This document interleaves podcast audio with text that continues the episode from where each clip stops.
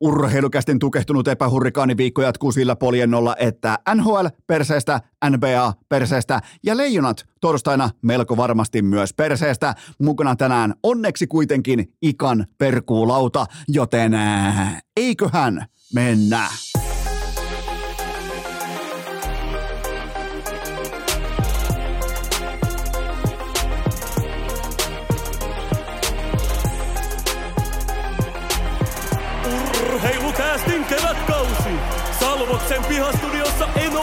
Esko, tuottaja Kope ja Pikku Taavetti. Tervetuloa te kaikki, mitä rakkaimmat. Okei, okay. urheilukästin kyytiin on keskiviikko 24. päivä toukokuuta ja pa, pa, pa, pa, minä, tuottaja Kopia Pikku Tavetti. Me valitettavasti joudutaan starttaamaan tämä kyseinen keskiviikon jakso sillä olettamuksella, että tässä kohdin, kun sä tätä kuuntelet, koko globaali urheilumaailma, ei ainoastaan jääkiekkomaailma, vaan koko urheilumaailma on virallisesti ja lopullisesti myös känselöity, koska lätkäfanit, jumalauta, lätkäfaneja ei ole globaalisti paljon, mutta ne on sallineet. Tässä kohdin eteemme tilanteen, jossa jumalauta kaikista maailman jääkiekkoilijoista, ei Mikko Rantanen, ei kukaan Stanley Cup playoffien sankareista, ei Connor Bedard ole haetuin pelaaja, vaan haetuin pelaaja Elite Prospektin pyhässä datakansiossa. Viime viikolla on totta kai Jere Kääriä Pöyhönen ja protestimaksu urheilukästin tiimoilta on jo maksettu. Kaikki on tehty, punainen lippu on jo kentällä, mitään ei välttämättä ole tehtävissä. Me tiedetään, tämä on sama kohta meille nyt, kun me ollaan totta kai epähurri, epähurrikaanipuolueessa, täällä minä tuottaja Kopia Pikkutavetti. Me tiedetään, meillä on samanlainen seinä edessämme kuin Carolina Hurricanesin pelaajilla, kun ne tietää sisimmissään, että ne ei tee tänä keväänä enää yhtään maalia. Meillä on sama viba voimakkaasti läsnä, koska jotenkin kumman tavalla, jumalauta, kääriä ykkösenä, melkein 20 000 kertaa haettu hänen pelaajakorttiaan Elite Prospektista viime viikon aikana. Kakkosena Connor Bedard. Mitä helvettiä? Miten tämä on mahdollista? Meneekö, onko syytä aloittaa debatti siitä jopa, että meneekö kääriä ykkösenä NHL? Mä en kysy, kansa kysyy, kiekko kansa kysyy. Jos koko urheilukansa ei olisi känselöity, niin sekin varmaan kysyisi tässä kohdin, että Meneekö kääriä todella ykkösenä? Ensimmäinen kotimainen, miettikää mitä historiaa. Ensin melkein voittaa Euroviisut, sieltä osallistumispinssi mukaan, ja sen jälkeen NHLssä ykkösvaraus kuponki pöytään vielä jossain, missä hän pyörii tällä hetkellä jossain äh, kaukomailla lomalla, pumppaa siellä Toi on muuten mielenkiintoinen lause. Pumppaa flamingoa. Okei, virallista tietoa, kääriä pumppaa flamingoa. Joten tästäkin huolimatta, flamingo äh, fetissistä huolimatta, hän on elite prospekti, jota mä pidän enemmän tai vähemmän jopa niin kuin jääkiekon nykyraamattuna, mitä tulee dataa, mitä tulee historia, mitä tulee pelaajakortteihin, niin hän on haetuin yksittäinen pelaaja. Se ei käy. Minä tuottaja Kopea Pikku me voidaan nyt ensimmäisenä uutisoida Suomessa, että se ei käy pirtaan. Se ei kuulkaa käy laatuun. Tämän jakson piti alkaa välittömästi live-katsauksella sillä äh, siitä, että mitä tapahtuu tiistai keskiviikkovälisenä yönä nimenomaan siltä kantilta, että kuka tulee leijonille vastaan. Ei kaikki tämä on epärelevanttia. Härski on käynyt jo kalassa ja kaikista suurin yksittäinen uutinen on totta kai se, että Kääriä on haetuin jääkiekkoilija. Sen mä ymmärrän vielä, jos menee vaikka Jenkeissä – menee vaikka lista 7 tai maailman listalla vaikka top 10 musiikissa tsatsatsalla, menee vaikka Japanissa kärkeen tsatsatsalla, mutta se, että tulee vielä änkemään saatanaton potta tukkansa jotenkin tänne jääkiekko perheen ytimeen ja varastaa haetuimman pelaajan tittelin, ei Sakari Manninen, ei Mikko Rantanen, ei Bobi Lehtonen, ei Conor Bedard, ei Sassa Barkovi edes loukkaantumisen jälkeen, vaan jumalauta Jere Kääriä Pöyhönen Vantaalta. Kääriä pitää pysäyttää. Tai koko, kuten todettua, koko urheilu maailma laitetaan voimakkaasti cancel-leimasimen alle. Mutta nyt kuitenkin tehdään sellainen juttu, että päästetään kääriä kiekosemaan tähän väliin kertaalleen, koska me mennään suoraan live-hetkeen, että mitä, mitä Eno Eskolla on mielessä Suomi-Tanska-ottelun jälkeen, joka määrittää siis sen, että ei välttämättä itsessään sitä, että mitä sieltä tulee vastaan, vaan nimenomaan saman aikaan pelataan myös muita jääkiekkootteluita, joten me päässään perkaamaan välittömästi sitä, että meneekö tämä leijonaporukka mihinkään tässä MM-kotiturnauksessa vai ei, joten nyt hypätään mukaan tiistai-illan, jopa keskiviikko alkuyön live-hetkeen. Mä en yhtään tiedä, mitä tulee seuraavaksi, joten kääriä, jumalauta, maailman haetuin jääkiekkoilija. Miettikää nyt vittu, mitä parodiaa.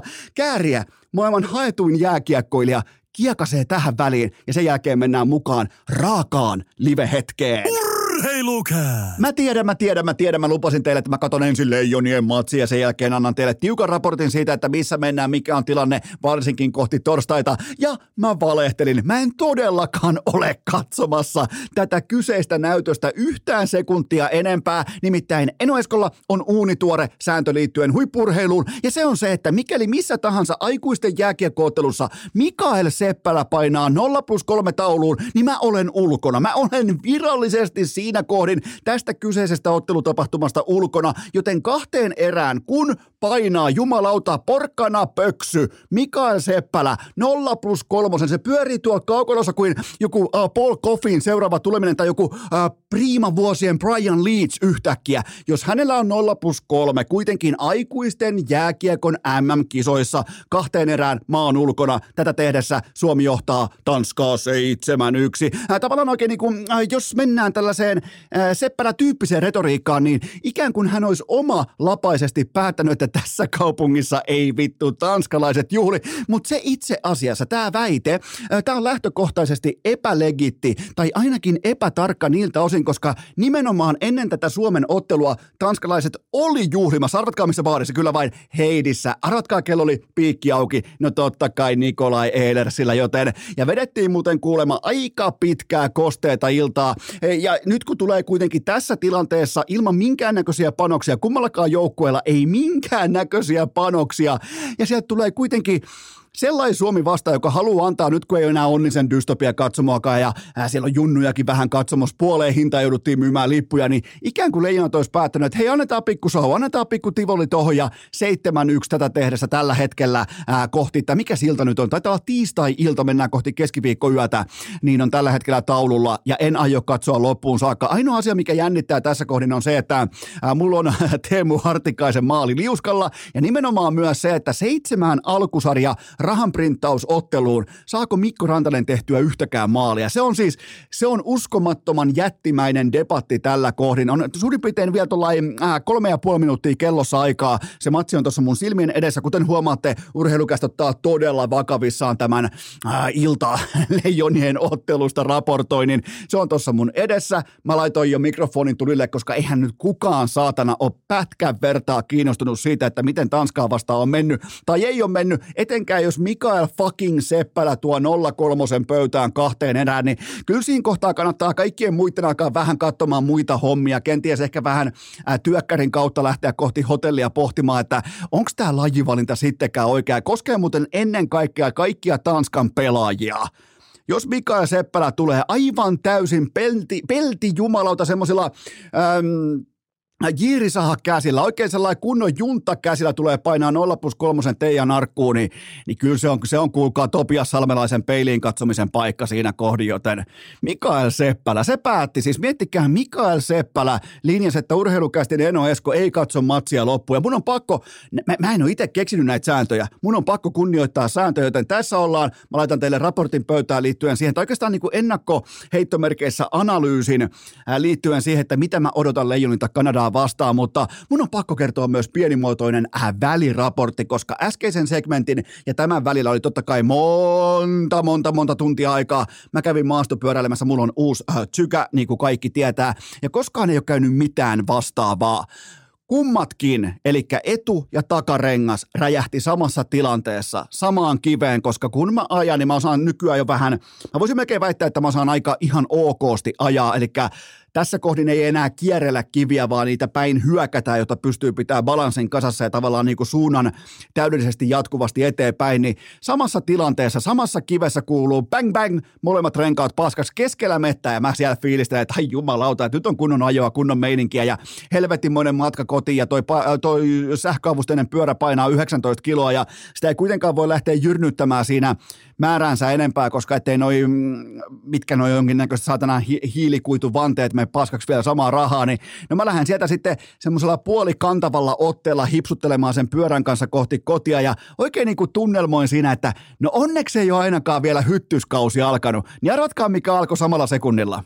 Hyttyskausi. Ja voi vittu, mulla on se helvetin kallis. Siis jos ei olisi ihan kaikki rahat mennyt tuohon fillariin, niin se olisi jäänyt siihen. Se olisi ollut löytäjä saa pitää politiikkaa siitä sekunnista eteenpäin, niin mä pyörin sen fillarin selässä ihan niin kuin joku saatana Rambo tuo viimeistä panttivankia mukana kohti kotia ja, ja musta imee verta enemmän kuin, no okei, ei mennä siihen kukaan nimennyt mitäkin, missäkin paljon, mutta, mutta jumalauta. Oli jännää siis molemmat renkaat samassa tilanteessa samasta kivestä bang bang paskaksi.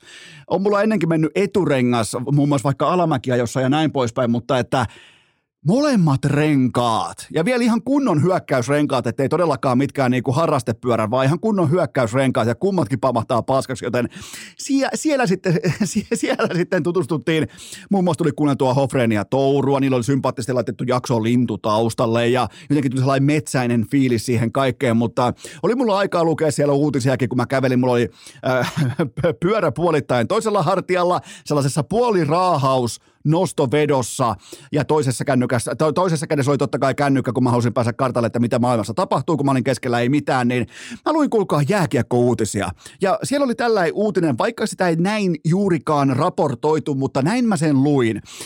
Onneksi olkoon SM Liiga.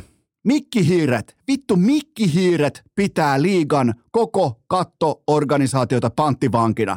Hallituksen puheenjohtaja Sportista, toimitusjohtaja KKsta ja urheilujohtaja, menisin sanoa Lauri Markkanen, urheilujohtaja Jussi Markkanen Saipasta. Se on siinä. Ihan kaikki rakentava keskustelu liikan avaamisen aikataulusta tai tavallaan niin kuin rakenteellinen debatti siitä, että mikä on se oikea työjärjestys, mikä on se oikea language-tyyppinen lähestyminen, kun lähdetään avaamaan tällaista suljettua SM-liikaa, niin kaikki se voidaan änkeä arkkuun. Noiden paskana olevien maastopyörän renkaiden kanssa samaan saatanan arkkuun. Tämä on ohi, tähän ei tarvi palata. Mikki hiidet pyörittää liikaa. Ne pitää jumalauta juoksupoikia poikinaan tuolla kärppiä, IFK, äh, IFKta, TPS, jättiläisiä, tapparaa.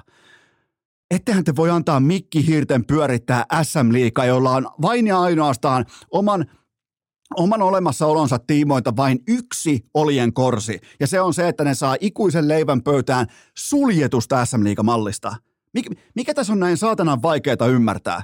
Joten jos sä nyt törmäät tähän, matsi muuten päättyi 7 Mikko Rantanen ei tehnyt yhtään maalia MM-kisojen alkusarjassa, kuten kaikki. Seitsemän matsia ei yhtään maalia MM-kisojen alkusarjassa. Nyt jos mulla olisi nopea datakatsaus, niin mä voisin melkein väittää, että NHL-kaudella Mikko Rantanen ei ollut kertaakaan seitsemää matsia ää, kuivilla maalinteko poliittisesti, mutta 7-1, tämä otetaan pikku, otetaan tuon pikku aplodit. Jumalauta, Darrasta Tanskaa pataa, Mika ja Seppälä johdolla 7-1, niin kyllä se on kuulkaa juhlan paikka, mutta ää, palatakseni vielä tähän SM-liikaan, niin, niin ää, kun, kun on tällainen kombinaatio. Eli käydään nopeasti tämä koko organisaation rakenne läpi, koska mä uskon, että teille, moni, monista teille on aivan täyttä hebreaa se, että miten vaikka organisaatio järjestäytyy tai järjestetään, joten hallituksen puheenjohtaja totta kai se on kaikki kaikessa, se on se ylin mahdollinen instanssi. Ja se tulee sportista. Hänelle raportoi talouspuolelta toimitusjohtaja, se tulee KKsta. Ja urheilujohtaja vastaa kaikesta urheilupuolesta. Ja se raportoi yhtä lailla myös ylöspäin, eli hallituksen puheenjohtajalle. Ja se tulee siis Saipasta. Niin kertokaa mulle nyt Sport KK Saipa – Kertokaa mulle nyt jumalauta, millä näytöillä, millä CVllä täällä louhitaan. Yksikään näistä organisaatioista ei saanut Olli Saloa lukuun ottamatta yhtään mitään relevanttia aikaa. Heitetään siihen vielä Jussi Ahokas mukaan samaan pataan. Ei mitään relevanttia aikaa. Ja noin mikkihiiri-organisaatioiden äijät pyörii merkittävimmissä SM Liikan pesteissä vain ja ainoastaan pitämässä ne kahleet ovissa, jotta tota liigaa ei ikinä avata. Se on ihan pommin varma juttu. Ja muistakaa nämä pestaukset siinä vaiheessa ennen kaikkea, kun sekä Sport että Saipa aloittaa tyhjennysmyynnit joulukuun puolivälissä. Muistakaa tämä kyseinen pestausrumba. Ää, uutta, mulla on teille uutta. Hikipanta.fi, käyrälippaisia lippiksiä. Osa teistä Osa teistä, mä en tiedä menikö jopa niinku tunteisiin vai mi- mi- miten tässä nyt pääsi käymään tällä tavalla, mutta ilmeisesti suora lippa on, tai niinku suorahko lippa on useimmille, tai monille teistä on äh, täysin punainen vaate, joten nyt on ensinnäkin on hävyttömiä värejä, on käyriä lippoja, on sellainen takaraivon verkkotyyppinen lippis, on joka lähtöön. Menkää tsekkaamaan ihan juuri äsken puoli tuntia, 20 minuuttia sitten laitoin nämä osoitteeseen hikipanta.fi, ja nyt kun sä menet osoitteeseen hikipanta.fi, niin sä näet ensimmäisenä, joten menkää katsomaan ihan upouusia käyrälippaisia lippiksiä osoitteeseen hikipanta.fi. Sitten Suomi-Kanada, kuoleman ottelu torstaina kello 20.20. Ja ensin lähtee cancel kaikille, jotka kiertelee sitä totuutta. Mua vituttaa se, kun ei, silloin kun kaikki oli vielä hyvin, silloin kun oltiin, tiedätkö, oltiin nuoria ja reteitä, niin silloin kuolemanottelu termiparin käyttö oli ihan täysin ok. Nykyään jos joku käyttää sitä vaikka otsikossa, niin heti tulee joku marisemaan, että varmasti ne oikea, oikea kuolemanottelua meneillään tuolla rintamalla tuolla antakaa mun vittu kaikki kestää, niin Suomi-Kanada – Torstai-ilta kello 20.20 ja siinä se nyt sitten on unelman vastus kotikenttä, täpötäys hakametsä ja vastassa ainakin viisi hampaatonta kanukkia. Ja voidaan lähteä oikeastaan analyysissä liikkeelle siitä, että montako virallisesti ja todistetusti hampaatonta kanukkia tässä Vahteralehti-nipussa on.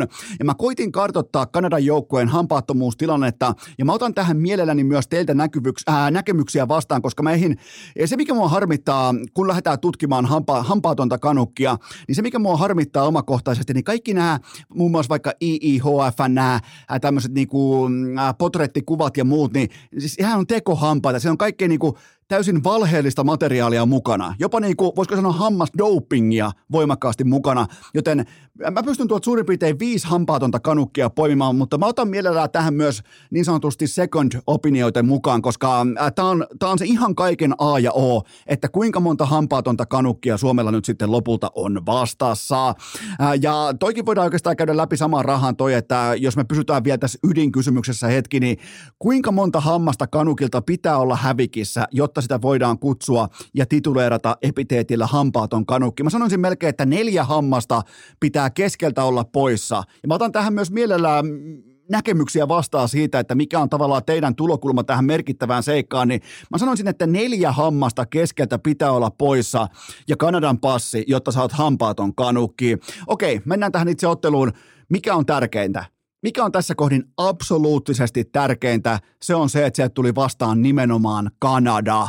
Jokainen näistä Suomen kundeista on haaveillut pelaavansa joskus Kanadaa vastaan, ja nyt se osalle totta kai ne on louhinut koko elämänsä siis just äh, kanukkeja vastaan, ne on louhinut maajoukkueen paidassa, osa on päässyt jopa äh, juhlimaan sitä kaikista kirkkainta nimenomaan Kanadan äh, kustannuksella sekä kotikisoissa että ulkomailla, mutta mm, äh, tai siis junnukisoissa piti sanoa pikemminkin, mutta äh, mä voisin melkein sanoa, että aika monella näistä pelaajista on heti Pohjola-leirin jälkeen iskenyt semmoinen, että äh, päästäisipä pelaamaan vähän Kanadaa vastaan ja mittaamaan nimenomaan Kanadaa vastaan. Se on jännä juttu, että junnuille vaikka aikoinaan niin ei meillä joku USA ollut yhtään mitään tai joku Tsekki tai joku Ruotsi. Kyllä se oli se, että kun oltaisiin päästy pelaamaan Kanadaa vastaan, mullakin oli aikoinaan oikein jääkiekkoliiton kutsu.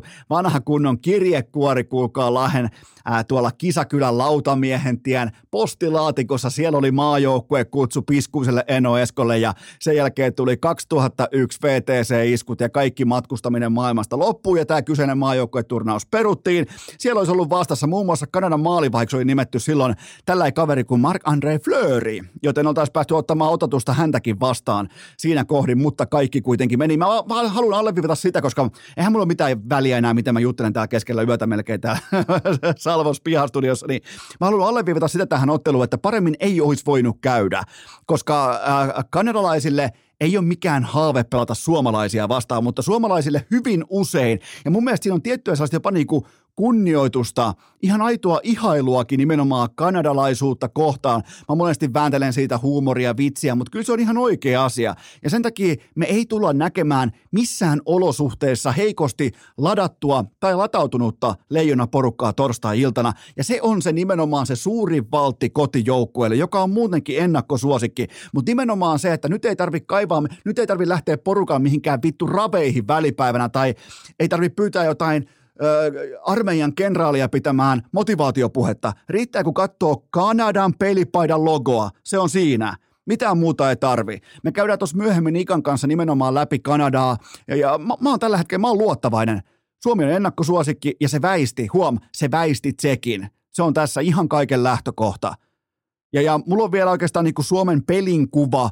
Mä pystyn aika helpostikin havaitsemaan tai piirtämään semmoisen hahmotelman siitä, että miltä näyttää Suomen voittomatsi Kanadaa vastaan, kun taas päinvastoin sen piirtäminen on verrattain hankalaa nimenomaan tähän tilanteeseen, mutta se kuva näyttää suurin piirtein siltä, että ketään ei tarvitse merkitä, Mackenzie Viigaria tarvitsee kunnioittaa, se pitää ottaa pois pelin tekemisensä kanssa, ja pakkien Mikael Seppälä johdolla nimenomaan 0 plus 3, niin hänen johdollaan totta kai otetaan mukaan vielä Bobi Lehtonen ja Olli Määttä, niin pitää välittömästi olla valmis hakemaan omista syvästä, omasta selustasta kiekkoja, kääntää peliä nopeasti, omalla jalalla, ottaa se kova taklaus vastaan, väistää se taklaus ja tehdä peliä. Sen jälkeen saa sentterit mukaan keskikaistalle ja sen jälkeen saa pelaamisen rytmin haltuun, koska toi Kanada, se mikä on kaunista, se tulee myös päälle. Joten tästä tulee oikeastaan aika, Tsekki olisi ollut aivan täyttä, siis Tsekki-Suomi, olisi näyttänyt samalta kuin vanhainkodissa naidaan, joten tämä on hyvä. Tämä on meille kaikille hyvä. Tämä on Suomen pelaajille hyvä. Tämä on meille faneille hyvä. Tämä on kiekko äh, viihteelle hyvä. Tämä on erittäin hyvä lopputulema nimenomaan siihen, että kuka tuli Suomelle vastaan. Se on Kanada. Mä oon luottavainen. Suomi voittaa. Eli lauantaina jatkuu ää, äh, Suomen pelit, mutta, mm, mutta tästä tulee hyvä matsi. Tästä tulee loistava matsi, tästä tulee tasainen matsi, tästä tulee yhden maalin matsi ja sen maalin tekee Mikko Rantanen. Eno Eskon takuulla. Mikko Rantanen on pitänyt vähän niin kuin kutia piipussa.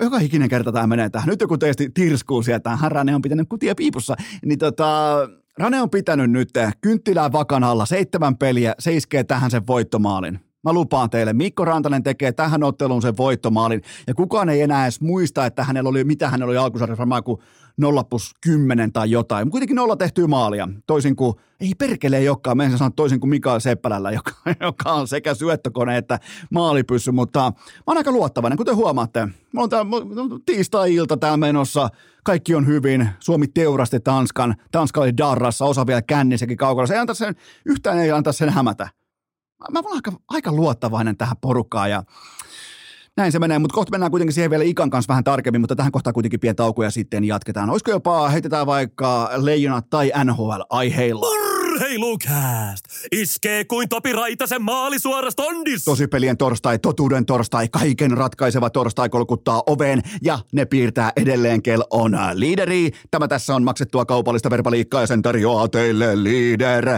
Kelit on sitä luokkaa, että ota testiin. Ota säkin tässä kohdin testiin liiderin upo uusi super elektrolyytti juoma raikkaan makuinen tehonesteyttäjä. Jos sä lähdet vaikka vetää pitkää sivua maantiepyörällä, niin muista nesteyttää. Muista se on kaiken kaiken A ja O näillä keleillä mun kompo liiderin urheilujuomaa buffet-patukkaa ja ei mitään muuta kuin metsää lajista riippumatta. On se sitten polkujuoksua, on se maastopyöräilyä tai sitten mukana myös totta kai maantiepyöräilyä, niin mulla toimii liider kaikissa lajeissa. Se toimii myös sulla ja se toimii ennen kaikkea myös leijonilla, koska nyt alkaa ne tosipelit. Se on torstai, lauantai, sunnuntai. Se on se kaava ja liider evästää leijonat nimenomaan näihin otteluihin. Liider leijonien virallinen yhteistyökumppani. Kaikki lisäinfo osoitteesta leader.fi kautta leijonat. Tähän kylkee myös toinen huippunopea kaupallinen häätiedote ja sen tarjoaa Elisa Viaplay kaikki NHLn konferenssifinaalit livenä ja suomeksi selostettuna. Siellä painaa kuulkaa Nuutti ja Mäkinen pitkää yötä tarvittaessa, koska tuntuu, että kaikki menee koko ajan jatkuvasti jatkoajalle, joten ne vetää pitkää yötä kopissa ja kaikki finaalit paikan päältä selostettuna. Pelaa siellä sitten Floridaa tai Carolinaa tai sitten mitä tahansa Dallasia tai Vegasia, niin paikan päältä livenä joka ikinen yö, kun on ottelua merkitty kalenteriin. Muistakaa, NHL, F1, Bundesliigan loppudraama, UFC sekä kaiken maailman tikkakisat osoitteesta viaplay.fi. Urheilukääst! Nolla plus nolla on yhtä kuin Nolla. Lieneepähän paikallaan vielä erikseen alleviivata sitä tosiasiaa, että yhtään en tiedä, mistä tätä ennen on puhuttu, koska tämä kyseinen urheilukästin episodi lyödään sekä kirjoihin että kansiin nimenomaan epäkronologisessa Quentin Tarantino järjestyksessä, joten en voi rakentaa teille minkään sortista aasin siltaa tuolta menneisyydestä tähän hetkeen, koska sitä ei ole, mutta silti haluan muistuttaa siitä, että sinutkin on känselöity, koska sä oot mahdollistanut sen, että Jere Kääriä Pöyhönen on haetuin jääkiekon pelaaja koko maapallolla viimeiseen viikkoon. Antakaa sen laskeutua. Mä poimin samalla tuota pikku Taavetin legendaarisesta kysymysrepusta. Ensimmäisen teidän pohdintanne pöytään. Montako suomalaista NHL-konferenssifinalistia saisit mahtumaan parhaaseen leijonaryhmääsi? No mä otan mukaan Barkov, Lundell, Aho, Raanta, Heiskanen, Hintz ja Lindel. Ja muita mä en välttämättä täh- äh, tähän kohtaan edes harkitse. Joku vaikka Kotkaniemi, Hakanpää, kenties ehkä perkuu laudalle, mutta ei kuitenkaan tässä vaiheessa vielä jatkoon. Äh, nykyteräväistä mä en ota, en näillä näytöillä, en tällä kaudella. Ja Antti Raanta, jos joku haluaa siihen äh, muitakin äh, selityksiä kuin sen, että hän on kahden lapsen isä, hän on urheilukästin hyvä ystävä, kummikuuntelija sekä myös aivan mahtava herrasmies. Niin syy on se, että Antti Ranta lähtee Juuse Saroksen mentoriksi ja isähahmoksi tähän kyseiseen urheilukästin ikiomaan leijonat turnaukseen, joten tästä menee mukaan, heitetään, laitetaan vähän lisää panoksia, tästä menee mukaan jopa loukkaantunut Barkov, sen jälkeen menee Lundel, Aho, Raanta, Heiskanen, Hintz ja Lindel. Ja totta kai joku voi vaikka nyt pohtia pitkin kuopioita, että no pitäisiköhän luostarisen mennä, niin on täysin mahdollista. On siis nykynäytöillä on olemassa argumentti sen puolesta, että Luostarinen mahtuu joukkueeseen ja pois jää sitten vaikka osastoa Kasperi Kapanen tai sieltä jää pois vaikka sitten Patrick Laine tai miten sä ikinä nyt halutkaan sitten rakentaa sun vaikkapa kakkos-kolmosketjun, mutta se on ihan kylmä fakta, että johonkin on vedettävä viiva. Mä otan mukaan vain Barkovin, Lundelin, Ahon, Raannan, Heiskasen, Hintsin ja Lindelin.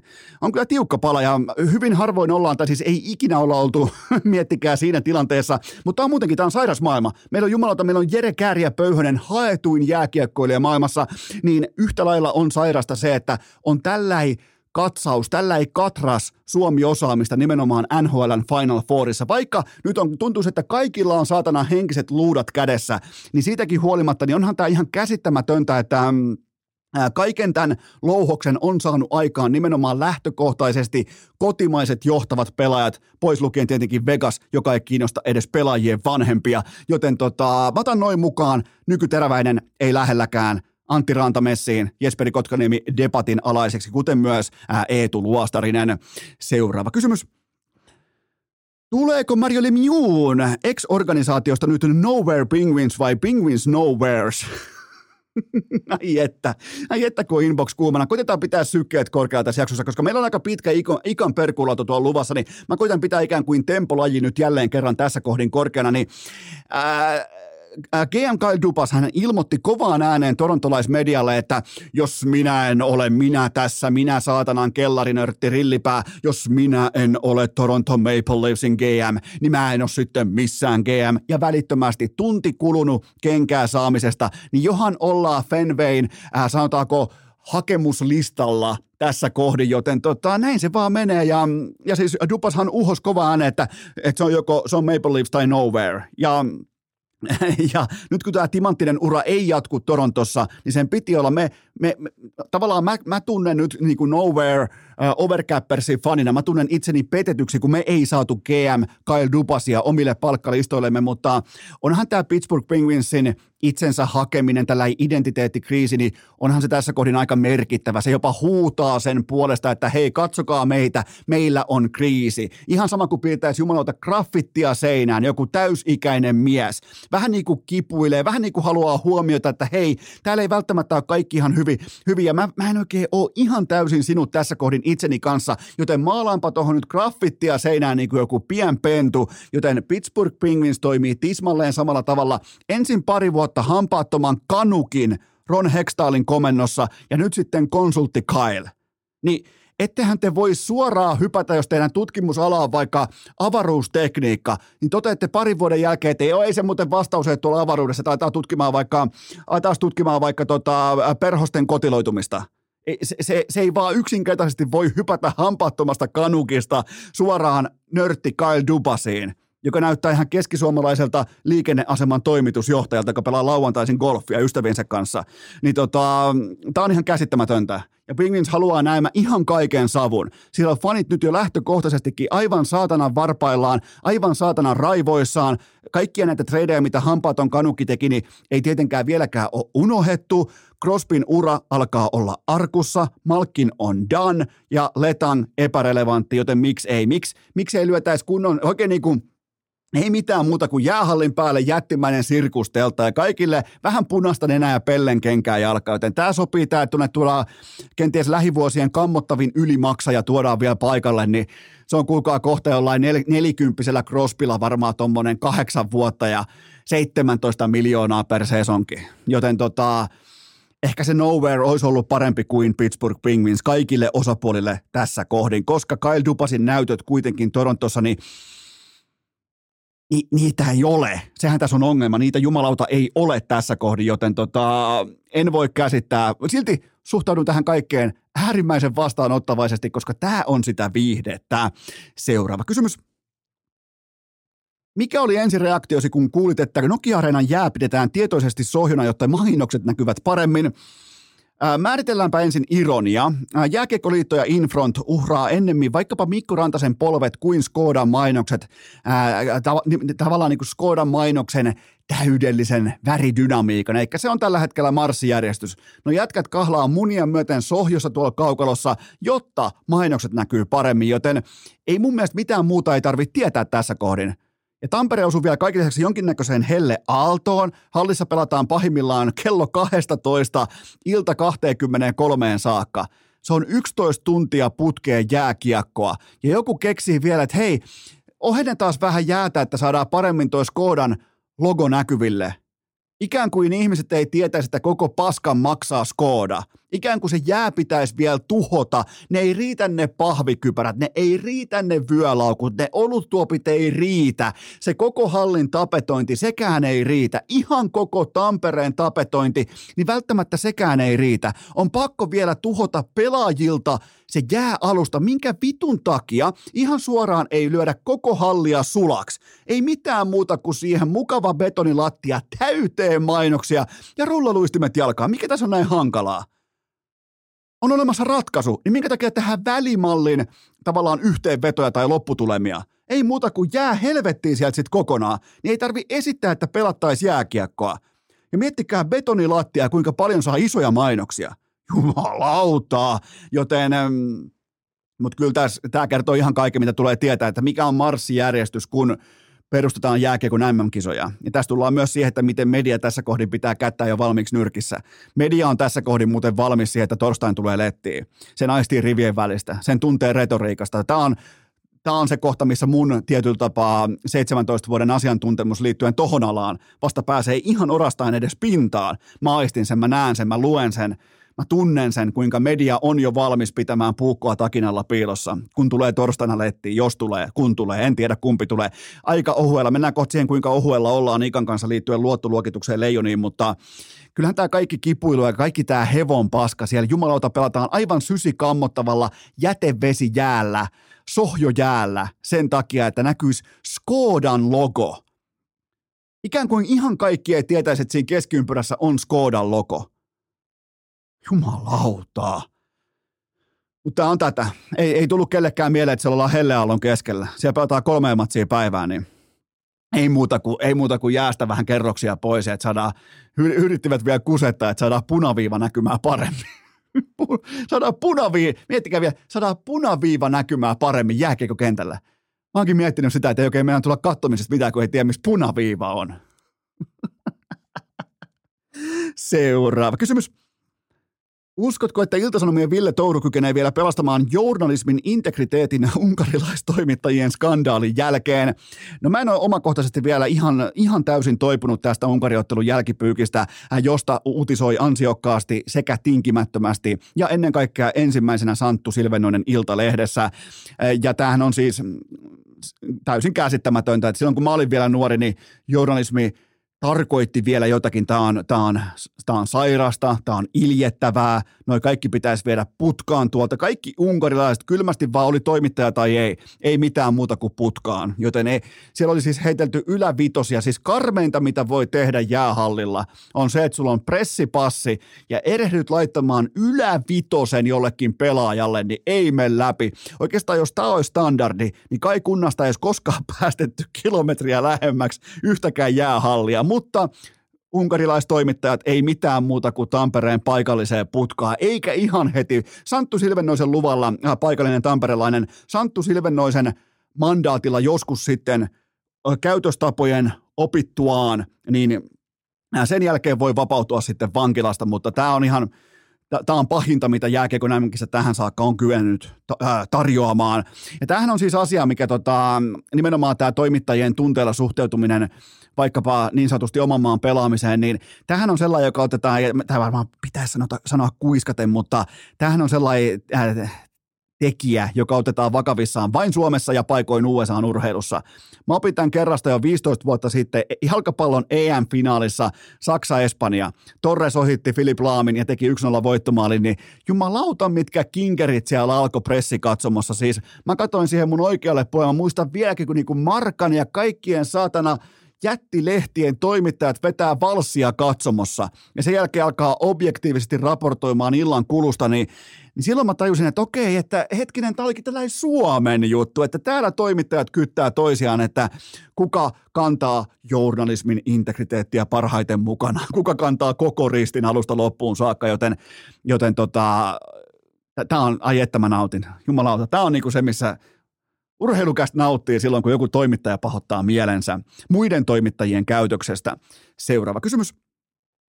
Mikä on arvosanasi Petri Kontiolan MM-studiodebyytistä? Mä en ole edes varma, oliko tämä debyytti, mutta lähdetään kuitenkin liikkeelle siitä, että tämä oli ehdottomasti nyt debyytti. Ainakin uran päättymisen jälkeen ensimmäinen sellainen tilanne, missä se ura ei ole välttämättä enää laahuksena mukana, vaan voi keskittyä vain ja ainoastaan tähän TV-työhön, niin kuin Petri Kontiola tässä kohdin myös tekee, joten oma peli, jääkekotermein oma peli välittömästi noin 70-pinnaisesti haltuun ja kotiin. Erittäin vakuuttava kokonaislukema tulokkaalle, mutta yhden seikan, yhden seikan mä haluan Konnan äh, ikätoverina kuitenkin oikaista välittömästi, nimittäin oliko toinen tai kolmas lause, kun Kontiola lähti perkaamaan jotakin kriittistä asiaa sen kautta, että hän on niin uutena kaverina mukana, että ei viittis oikein kritisoida vielä pelaajia.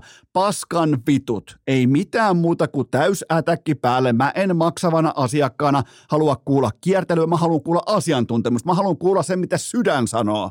Mä en välttämättä halua kuulla sitä, mitä aivot sanoo jossain tilanteessa, niin kuin, että niin kuin yliajatellaan oma positio. Konna, ei ketään kiinnosta. Ne on ammattipelaajia. Ei niiden tunteet loukkaa. Sä et ole koskaan loukannut sun tunteita, jos mä oon vaikka arvostellut sun uraa. Ja mä, mä oon kuitenkin ollut 17 vuotta jossakin tietyllä tapaa kaukalon toisella puolella, kun sä oot pelannut. Et sä ole koskaan mulle alkanut mököttämään. Ei ne pelaajat ala sulle mököttämään. Ei mitään muuta kuin tulta päin vaan. Siitä on kyse tiukka arvio, tiukka kritiikki. Se on se, mistä me maksavat asiakkaat maksetaan. Ja voidaan oikeastaan samalla laittaa myös vaihtopenkkien välimiehet järjestykseen. Tällä hetkellä urheilukästin mm, Leijonan lähetyksien vaihtopenkkien välimies järjestys kuuluu seuraavasti. Ykkönen Sim Liivik, ei selityksiä, ei perusteluita. Kakkosena ehkä vähän yllätyskorttina Janne Peisonen, tiukka perhokalastaja ja todella vahvalla presenssillä mukaan siihen vaihtopenkkien väliin. Ja kolmosena kyttäysasemissa ehdottomasti Sami Kaapanen, joten siinä on myös toi ranking ää, tehtynä. Toivon, että myös Maikkari, nyt kun mennään kohti tosi pelejä, mennään torstai, lauantai, kenties sunnuntai-iltaan, niin, niin tota, toivottavasti siellä on parhaat ukot askissa, kun sieltä aletaan ihan oikeasti raportoimaan merkityksellisien otteluiden sisältöä sieltä vaihtopenkkien välistä, niin, niin mä jättäisin ihan kylmästi Sami Kapasen ainakin vilttiin tässä kohdin. Seuraava kysymys. Mitä toimenpiteitä, katos vaan, mitä toimenpiteitä tämä vaatii, kun ruotsalaispelaajat suorastaan häpäisivät maksalaatikon kunnian mediassa? No, näille kyseisille, oliko Rasmus Sandi ja ketä kaikkia muita se olikaan, niin ei mitään muuta kuin ylläksen kesäleirille Remi Lindholmin kanssa. Eikä tarvitse edes vierasta kieltä puhua, koska Remi totta kai puhuu itse ruotsia. Kymmenen päivään semmoinen 70 tuntia reipasta PK-harjoittelua Remin johdolla, niin sen jälkeen voidaan sitten yhdessä arvioida uudestaan maksalaatikon uskomattoman euforinen maku nimittäin. Sehän toimii. Voi vielä juhla, kun on iso treeniviikko tai melkein kaksiviikkoinen, niin sen jälkeen sitten vielä nakki maksalaatikko laatikko siihen, niin voi muuten sanoa, että toimittaa. Ja kyllähän tässä tavallaan myös peräänkuulutetaan ikään kuin sivulauseessa anekdoottina journalismin vastuuta. Minkä takia tällainen maksalaatikko vastainen lokakampanja piti aloittaa Iltalehdessä? Minä en kysy, maksalaatikko kansa kysyy. Seuraava kysymys. Uskotko, että Nikola Jokic tai hänen serbiveljensä juovat kaljaa kengästä mestaruusparaatissa? Aivan, Nikola Jokic tällä hetkellä aivan täysin ylivertainen koripalloilija ja jopa koko, mä oon valmis menee näinkin pitkälle, jopa koko joukkueurheilun merkittävin yksittäinen pelaaja keväällä 2023. Lakersia vastaan luudat mukana koko ottelusarjan ajan ja siihen vielä kylkeen, kaiken sen dominoinnin päälle vielä Anthony Davisia vastaan triplatuplan keskiarvot. Nikola Jokic pudotuspeleissä suuttumuksen tilassa sen jälkeen, kun hänen aivan ilmiselvä MVP-pystinsä annettiin säälistä Joel Embiidille, koska Embiid on paljon hauskempi, se on paljon sympaattisempi, se on paljon mediaseksikkäämpi, niin totta kai haluttiin palkita Embiid, koska olisi jouduttu antaa tripla tässä kohdin Jokicille, joka olisi ollut absoluuttisesti se oikea valinta, niin mitä tekee Jokic suuttumuksen statement-tilassa pudotuspeleissä? Keskiarvot 30 paunaa, 13 levyä, 10 syöttöä per iltapuhde ja mikäli Denverissä Kale Makar oli vuosi sitten playoffeissa uskomaton, nimenomaan toisessa lajissa, jääkiekossa sama halli, mutta eri laji, niin kyllä tämä Jokitsin meininki, tämä on siis aivan täysin hävytöntä. Tämä on ihan irti Serbi Henkseleistä, tämä ukko tällä hetkellä. Ja mikä sairainta, Jokitsin pelitilanne heitot 55 pinnaa sisään ja kaukaa 47 prosenttia. Niin kuin nähtiin nyt vaikka ottelus numero neljä, Anthony Davis, täydellinen tifu kaaren takana. Ja Jokits vetää Dirk Novitskimaisesti yhden jalan kääntyvän Mä ensin sanoa hypärin, ei siis missään nimessä fadeaway hypäriä, koska hän ei nouse hyppyheitossaan ilmaan ja naulaa sen keskelle keksintöä. Aivan täysin sairasta. Siis MVP pysti playereista on jo jaettu, jos sellainen jaettaisi NBAssa. Se on se naurettava finaalien MVP, mikä ei kiinnosta ketään, mutta on, on nyt, meillä on taideteos. Meillä on mestariteos meidän silmien edessä. Tästä kannattaa ihan oikeasti nauttia, koska silloin kun lähdetään ison pelaajan, eli centerin kautta, että se on se – se on sen niin sanotun usage ratein tärkein pelaaja, niin se on hurjaa katsottavaa, että minkälainen syöttövalikoima löytyy, mikä on tatsipallo kaikki. Tai on muuten pakko myös hampaallinen kanukki äh, Jamal Murray, pakko mainita. Pelaa ihan fantastista kevättä siellä Jokitsin Robinina, mutta kyllä tämä on Nikola Jokit show, eikä tule pysähtymään. En, en, en, ole vähän, en ole pienen toviin nähnyt Denverille pysäyttäjää, eikä tule olemaan myöskään Miami Heat ei edes lajin parhaan päävalmentajan voimin, ei edes Himi Butlerin voimin. Tämä ei pysähy.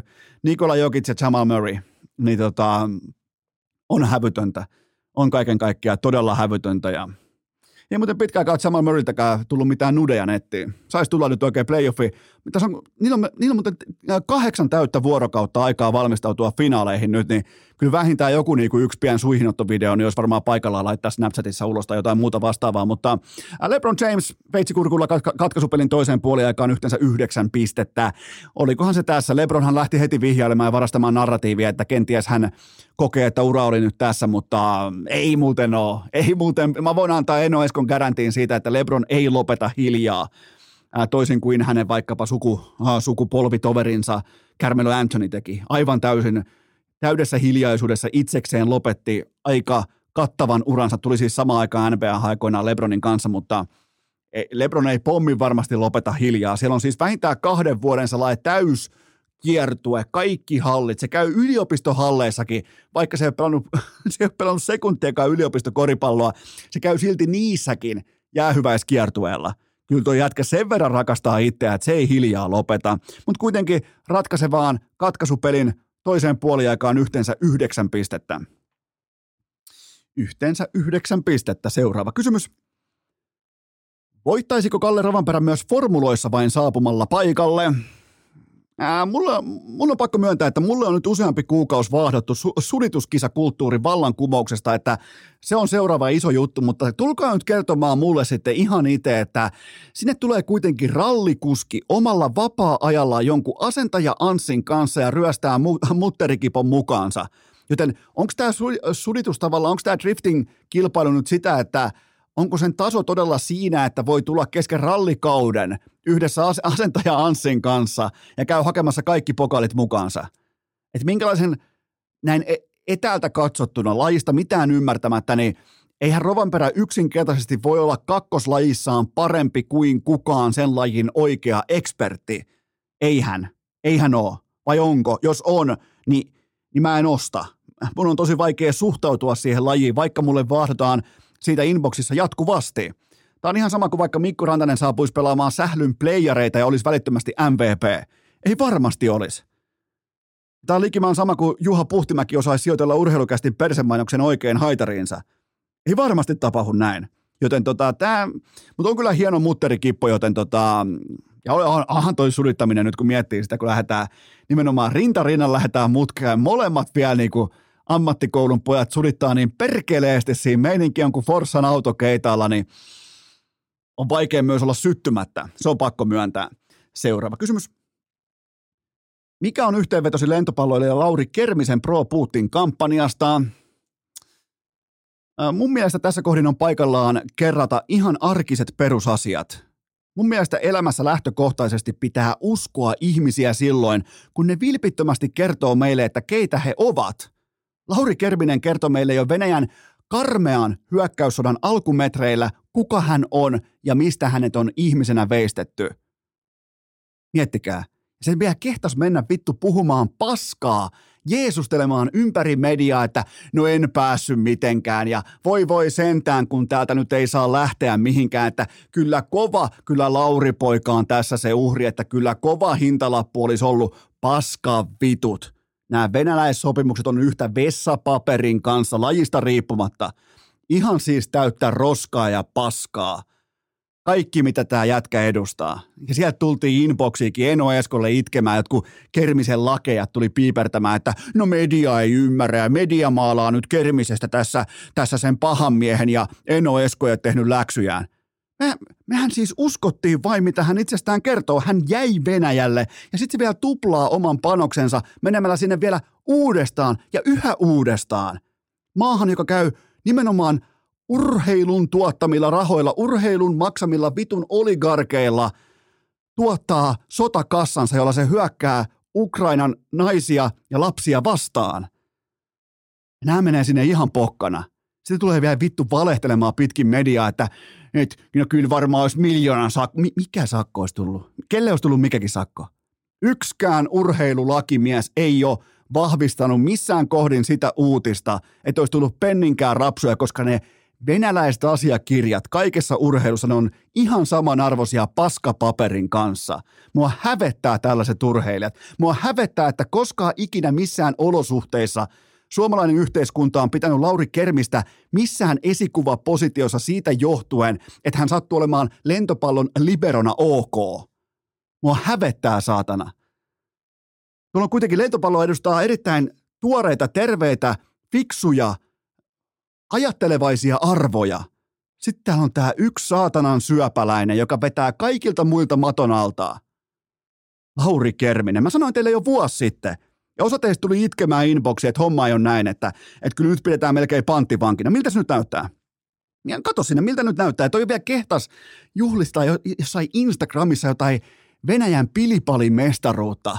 Oikein näyttää, että hei, tää, tuliko toinen vai kolmas, että jumalauta, täältä löytyy, että – Tämä on ihan uskomaton pro-Putin-kampanja menossa. Ja, mu, ja nyt on sitten ihan turha itkeä, nyt on valinnat on tehty. Ja mietitään, mun on pakko vielä miettiä Kermisen hintalappua. Hän on kuitenkin, hän on urheilun yrittäjä, hän on urheiluammattilainen. Niin nyt kun siellä sitten on se verellä rakennettu rantatontti, siellä on se rantasauna, niin eikö se ole lopulta melko vähän?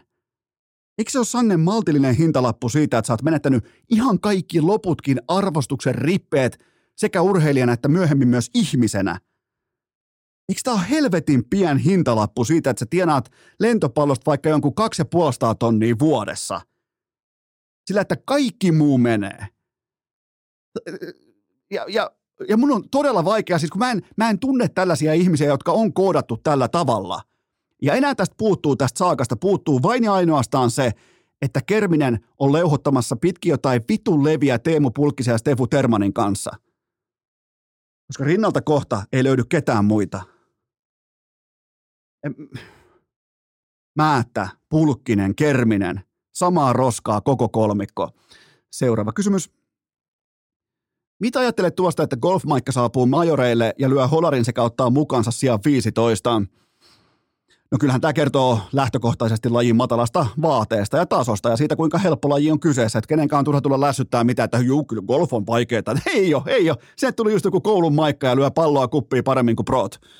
Ei se ole silloin vaikeaa. Älkää, älkää tulko puhumaan, että sudittaminen on vaikeaa, jos tulee ralliammattilainen, tulee vapaa-ajallaan voittamaan kilpailuita. Niin ei se silloin se lajin vaade ei ole korkealla. Sama homma golfi. Jos sen tulee joku luokan opettaja yhtäkkiä alkaa lyömään palloa kuppiin, lyö vielä holarinki Ja sen jälkeen se on siellä 15. Kaikki, jos ajatellaan vaikka maailmassa on vaikka tuhat golfin ammattia, on niitä enemmän, 5000 golfin ammattilaista, niin se jättää koko pakan taakseen. Niin kyllähän lajilla on silloin häpeän paikka. Muuten golfista puheen ollen pakko nostaa vielä tikun nokkaa. Brooks Köpka. Brooks Köpka. On muuten vaikea nimi. Mulle se on vaan Blake. Okei, mulle jatkossa, kuten tähänkin saakka, Brooks Kepka, Kepka on Blake. Joten Brooks Kepkan, eli Blakein taputusperformanssi Floridan ja Carolinan kolmosmatsissa, siis Herran Jumala, hän samaan aikaan taputti käsiä yhteen, ihan kuin jossain amfetamiinihöyryissä, ja räpäytti silmiään harvemmin kuin Sami Kapanen vaihtopenkkien välissä.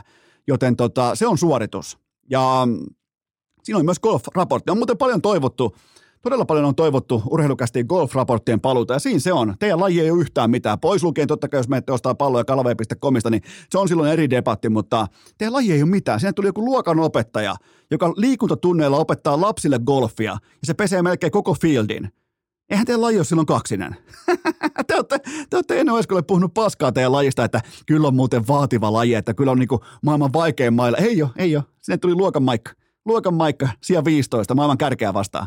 Älkää höpöttäkö. Tähän kohtaa pientauko ja sen jälkeen ikan per kuulauta. Urheilukää! Määrä ennen laatua jo vuodesta 2018. Älkää nyt tulko Eno Eskolle väriään, että joku teistä ostaa upo uusia golfpalloja, koska niitä saa yhtä laadukkaina myös käytettynä. Tämä tässä on maksettua kaupallista verbaliikkaa ja sen tarjoaa kalavei.com. Eli menkää osoitteeseen kalavei.com, käyttäkää koodia urheilu. Saatte miinus 20 pinnaa ensimmäisestä tilauksesta. Kattokaa keliä, kattokaa säätä. Nyt tekee mieli lähteä jopa Eno Eskollakin vähän niin kuin kutkuttelee, että pitäisikö lähteä lähteä golfaamaan, niin mulla olisi ainakin mun pallot. Sen mä tiedän, että ne on vastuullisia, ne on ekologisia, ne on osoitteesta kalavei.com. Käyttäkää koodia urheilu, saatte miinus 20 pinna, joten nyt kaverit kasaa, koko golf seurue kasaan. Kaikki tilaa pallonsa osoitteesta kalavei.com ja te ootte upealla tavalla tähänkin saakka tukeneet ja luottaneet kotimaiseen pienyrittäjään, joten koodi urheilu miinus 20 pinnaa osoitteesta kalavei.com. Tähän kylkee myös toinen huippunopea kaupallinen tiedote. Ja sen tarjoaa EVX Store.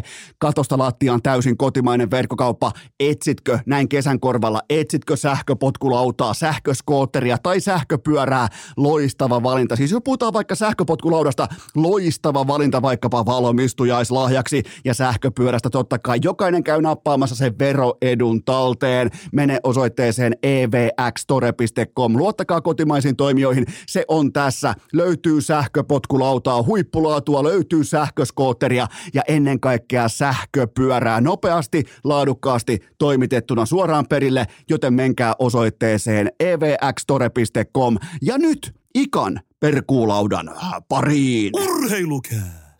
Podcastien ikioma autotallivalmentaja. Se on kuulkaa keskiviikko ja sen tarkoittaa sitä, että Ikan perkuulauta on kanssamme voimakkaasti läsnä. Nyt on kuulkaa hyvin harvinainen tilanne nimittäin ei maaseudulla eikä todennäköisesti myöskään Turussa paista aurinko. Kuuleeko Turku, kuuleeko Ika? Kuulee oikein hyvin ja se on itse asiassa ihan höpö höpö, että täällä satavassa aurinko paistaa, meri aivan tyyni – ainoa harmillinen juttu tuossa on se, että toi, toi, toi vesi rupeaa lämpenemään kauheat vauhtia, että se rupeaa olemaan kohta kympin nurkalla. Okay. Ja sitten hei, yksi problematiikka on, eli tämä kettu, mikä täällä on koko aika spurttailu, tämä City-mielinen kettu, joka on käynyt ilmailemassa mulle koko aika tuossa makkarasuussa, niin mä en ole sitä vähän aikaa nähnyt, että olisikohan se Manchesterissa, hei. Okay, se on sinne Pepin kanssa sinne pitämään bileitä. Se voi muuten olla, ja se on nimenomaan mennyt sun kanssa samalla junalla, kun sä menet Turusta Tampereelle jatkuvasti junalla, niin tota, olisiko se siinä tullut sitten sala, salamatkustajana? Salamatkustajana, siinä Tampereen lentokentälle ja lentänyt sieltä sitten kohti Manchesteria. Se, ihmeellinen tyyppi. Se on, se on todella ihmeellinen, mutta tota, nyt kun on käyty kettu läpi, on käyty se läpi, että ilmeisesti myös jossain määrin aurinko paistaa jälleen kerran Turussa, niin miltä tämä Ika nyt tuntuu? Mennään kohti, mietipä Ika, 34 Ikan perkuulautaa piirrettiin kalenteri. Nyt on toisiksi viimeinen edessä, niin tota, nostaako mitään tunneskaalaa pintaan? No on ollut kyllä hauska matka. Että tota, kyllähän sun kanssa aina tota noin, värikynällä, värikynällä, kun lähdetään piirtämään, niin, niin, niin se vastuu siirtyy kuuntelijalle välittömästi, että osa tykkää ja osa ei tykkää ja palaute on päädystä päätyy se, niin sanotusti. Et suunnanmuutos pelaaminen on meillä kyllä kunniassa. Se on, se on tismalleen näin ja tota, se, minkä itsekin olet varmasti podcastajana huomannut, niin tota, ne, jotka ei tykkää, niin ne ei myöskään kuuntele. Että ei tule tällaista niinku, mietipä nyt miten typerä ihminen saa olla, että tietää, että sanotaan vaikka, että jonkun papereissa vaikka ikä on kalju kusipää paska, niin silti painaa play-nappulaa, että vittu nyt, nyt vastoin omaa mielihalua mä kuuntelen tunnin Ika-lehkosta, niin eihän se ole Ika sun ongelma se on silloin kuuntelijan ongelma, joten se on podcastien vahvuus. Joo, ja sitten mä olen entistä enemmän ruvennut tykkää tästä, kun tässä voi niin ihan ajan kanssa käydä omia ajatuksia läpi ja heittää ilmoille. Ja näin se menee muussakin elämässä, että et, ei, ei, ei, ei me suomalaiset olla asioista samaa mieltä ja, ja ratkaisuja ja vastauksia niin on laidasta laitaa. se, se tekee tästä hommasta ja varsinkin tästä podcastista tosi makea juttu. Et kun tuossa on kuitenkin tiedetty TV-maailmassakin olen pyörinyt, niin siellä aina tökitetään, että 30 sekuntia, 30 sekuntia tai 15 sekuntia. Tai sitten nostetaan sormi pystyy, että pitää olla lyhyt, pitää ja, olla lyhyt. Ja, tota, ja vaikkapa tv niin mä en kerkeäisi laittamaan edes foliohattua päähän per erätauko. Mulla on niin kuin menisi pelkästään jo siihen, kun mä alan rakentaa jotain salaliittoa, niin tuleekin ohjaajalta ilmoitus, että hei nyt mennään eteenpäin. Niin tota, sen takia mulle sopii erityisen hyvin tämä podcast-maailma. Mutta Ika, mennään suoraan tuoreeseen lihan kiinni. Meillä oli tänään, ää, meillä oli heräämiskilpailu, eli nyt tätä tehdään totta kai tuttuun tapaan tiistaina. Niin mä tuossa äsken lähdin vähän niin kuin rehvastelemaan, että mä heräsin jo 20 vaille 6, niin Ika oli ylhäällä jo viideltä aamulla. Ää, meillä on ihan tuoreena ikään kuin nyt. Sanotaanko, että sykkeetkään ei ole ihan vielä täysin tasaantunut liittyen Florida Carolina ottelu numero kolme. Florida johtaa ottelusarjaa peräti 3-0 ja tämä menee mulla Ika voimakkaasti tällä hetkellä tunteisiin, koska Carolina ihan selkeästi on tuolla parempi joukkue ja se ei saa osallistumispinssiä mukaansa näistä matseista, niin anna tavallaan niin kuin sun ensipurasu tähän kyseiseen ottelusarjaan tähän saakka.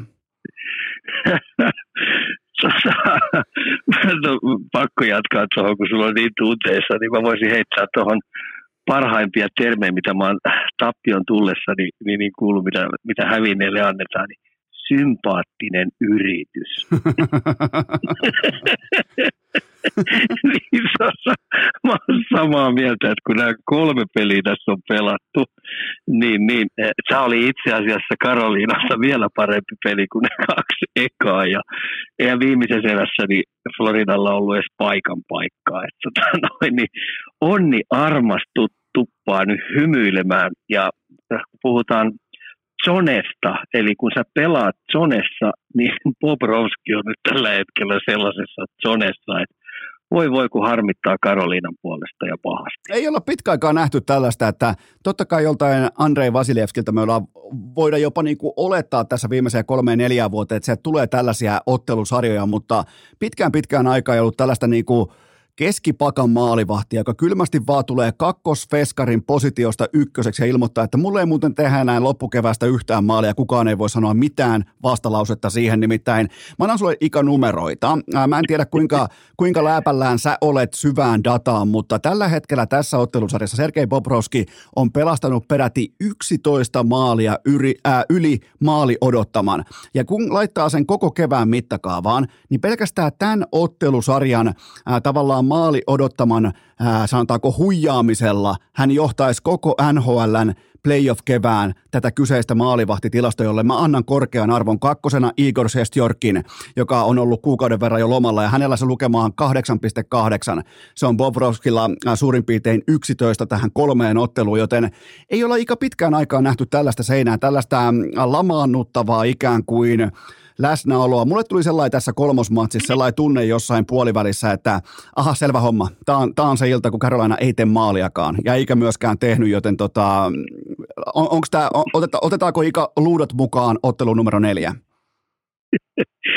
Sanoin, niin kakkosmokke Bobrovski. Ihan ok tili kakkosmokella, hei. Kyllä. 10 miljoonaa. Kyllä. Mä en, olisi, mä, en olisi muuten, mä, mä en olisi muuten välttämättä aloittanut tällä Alex Lyonilla sitä ekaa Boston-peliä. Mä, mun on vaikea jotenkin tavallaan hypätä mukaan semmoiseen kaksi viikkoiseen tarinaan, että joku on ollut pari viikkoa hyvä.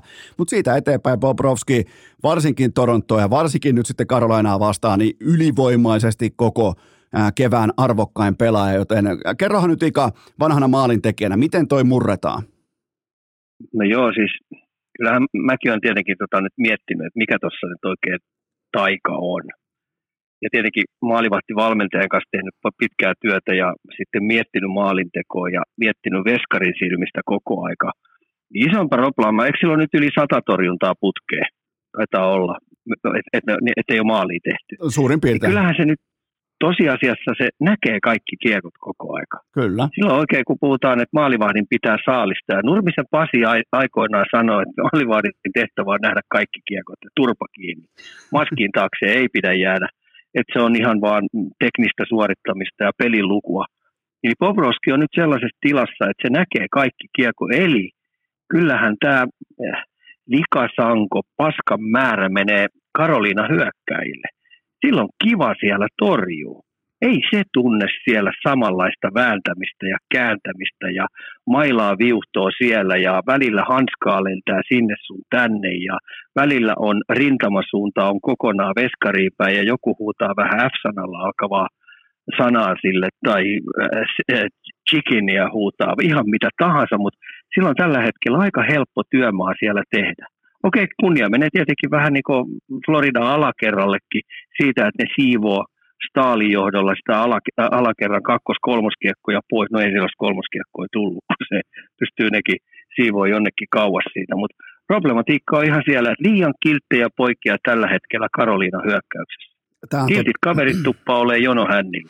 Ja, ja tuossa on sitten vielä se, että kun se on kuumaa, kun se varianssi on sulle, tota, se on suotuisa. Nyt me nähdään siis prima esimerkki siitä, että samalla aggressiivisuudella, samalla aktiivisuudella, jos on se jääkylmä kausi menossa, niin kaikki menee. Siis se näyttää todella ra, äh, niin kuin tavallaan räpellykseltä se maalivahtityöskentely Bobrovskin tapauksessa, mutta nyt kun kaikki on päinvastoin ja kukaan ei tätä odottanut, tämä on siis ihan uskomatonta, koska mulla ei ollut ikä, mun on pakko myöntää, että mun äh, keväisessä kristallipallossa ei näkynyt sitä, että Sergei Bobrovski on seuraava Andrei Vasilevski tai jumalauta jopa Patrick Roy tuolla NHLssä, kaiken tämän jälkeen, kun hän ei ottanut runkosarjassa mitään kiinni, joten tota, tästä on nyt ikä, Joo. kuten huomaat, tästä on vaikea päästä yli. Joo, mä huomaan sen ja tota, ei tätä missään kristallipallossa ollut. Ja varsinkin ne vaikeudet ja se paskan määrä, mitä se on tässä matkavaralla saanut. Ja kiitos sen tilinkin, että osittain tuli sen palkkasekin kautta, että, että sai arvostusta aika kovasti. Ja dumattiin aika pahasti, mutta kun mä jatkan vielä tota, kun mä viiden aikaa aloitin katsoa sitä, niin, niin nyt kun on yhden pelin aamuja, niin mä pystyn kelailemaan tilanteita siellä, mä pystyn uudesti käymään vähän määrättyjä tilanteita läpi, niin mä en tehnyt, en, pistänyt tikkukirjaimilla tuloslaskentaa ylös, mutta noin sanoisin, kahden käden sormissa oli ne tilanteet, joissa oli sauma ajaa Bobrovski päin. Joo. Kun pakki työnti ja rintamasuunta oli vielä sillä niin jostain kumman syystä niin Karoliinan pelaajat pysty väistämään sen. Ne ei halunnut sen työnnön jälkeen jatkaa sitä liikettä kohti Bobrovskia. No Mä uskalla väittää, että siellä oli tuommoinen ainakin seitsemän mun silmissä, jos mä olisin ollut se hyökkäjä, joka ajaa kiekollisena maalille tai on menossa sinne lapioimaan ja puolustava antaa mulle selästä työntöä tai kyljestä työntöä, niin mä olisin lisännyt vaan vauhtia. Toi on muuten ja vielä toi... vähän kaatunut sillä niin, että varmasti mun joku raaja napsahtaa kohti sitä ritilää. Kyllä. Toi on muuten mielenkiintoinen pointti, kun miettii, että sieltä kuitenkin vaihtopenkiltä löytyy yksi sellainen, ex-pelaaja, nykyään totta kai päävalmentaja, niin, niin tota, se on nimenomaan hänen joukkueensa. Jos joku muistaa, miten Rod Brindamore pelasi aikoinaan jääkiekkoa, niin joka ikinen kerta ajettiin veskarin yli. Myös silloin, myös silloin, kun se oli jääkylmä tai tuli kuuma tai ihan mitä tahansa, niin aina mentiin ää, karmit kaulassa kohti maalia. Silleen, että, sille, että käkikielo laulaa loppua tota, ihan huolella. Niin se on muuten mielenkiintoista, että Brindamoren porukka ei tee tätä, kun taas me nähtiin heti ekasta vaihosta lukien, miten vaikka Matthew Katsak ja kumppanit, niin mit, miten ne haluaa tehdä oman läsnäolonsa tietoiseksi nimenomaan Carolinan maalin edustalla, että hei me ollaan alfoja täällä, niin tota Ika, äh, Onko toi, Vielä onks, kun on, ai, jatketaan mä, tästä, mä, niin mä, kysyn, mä kysyn näin päin. Niin. Onko toi liian pehmeä toi porukka? no näyttää oleva. Ihan oikeasti näyttää oleva. Ja sitten mä heitän vielä tähän Vegas-ottelusarjasta. Millä Vegas teki yhden maalin? Heiskanen antoi pienen, ehkä kampin. Sitten olisi varmaan tullut jäähy, mutta kuin ollakaan, niin sen pelaajan liike jatku kohti Ottingeria päin. Kyllä. Ups. Ja siitä ne oli kaikki vähän katolla ja yksi heittää kiekko häkkiin siitä. Niin tätä mä en nähnyt tekevän.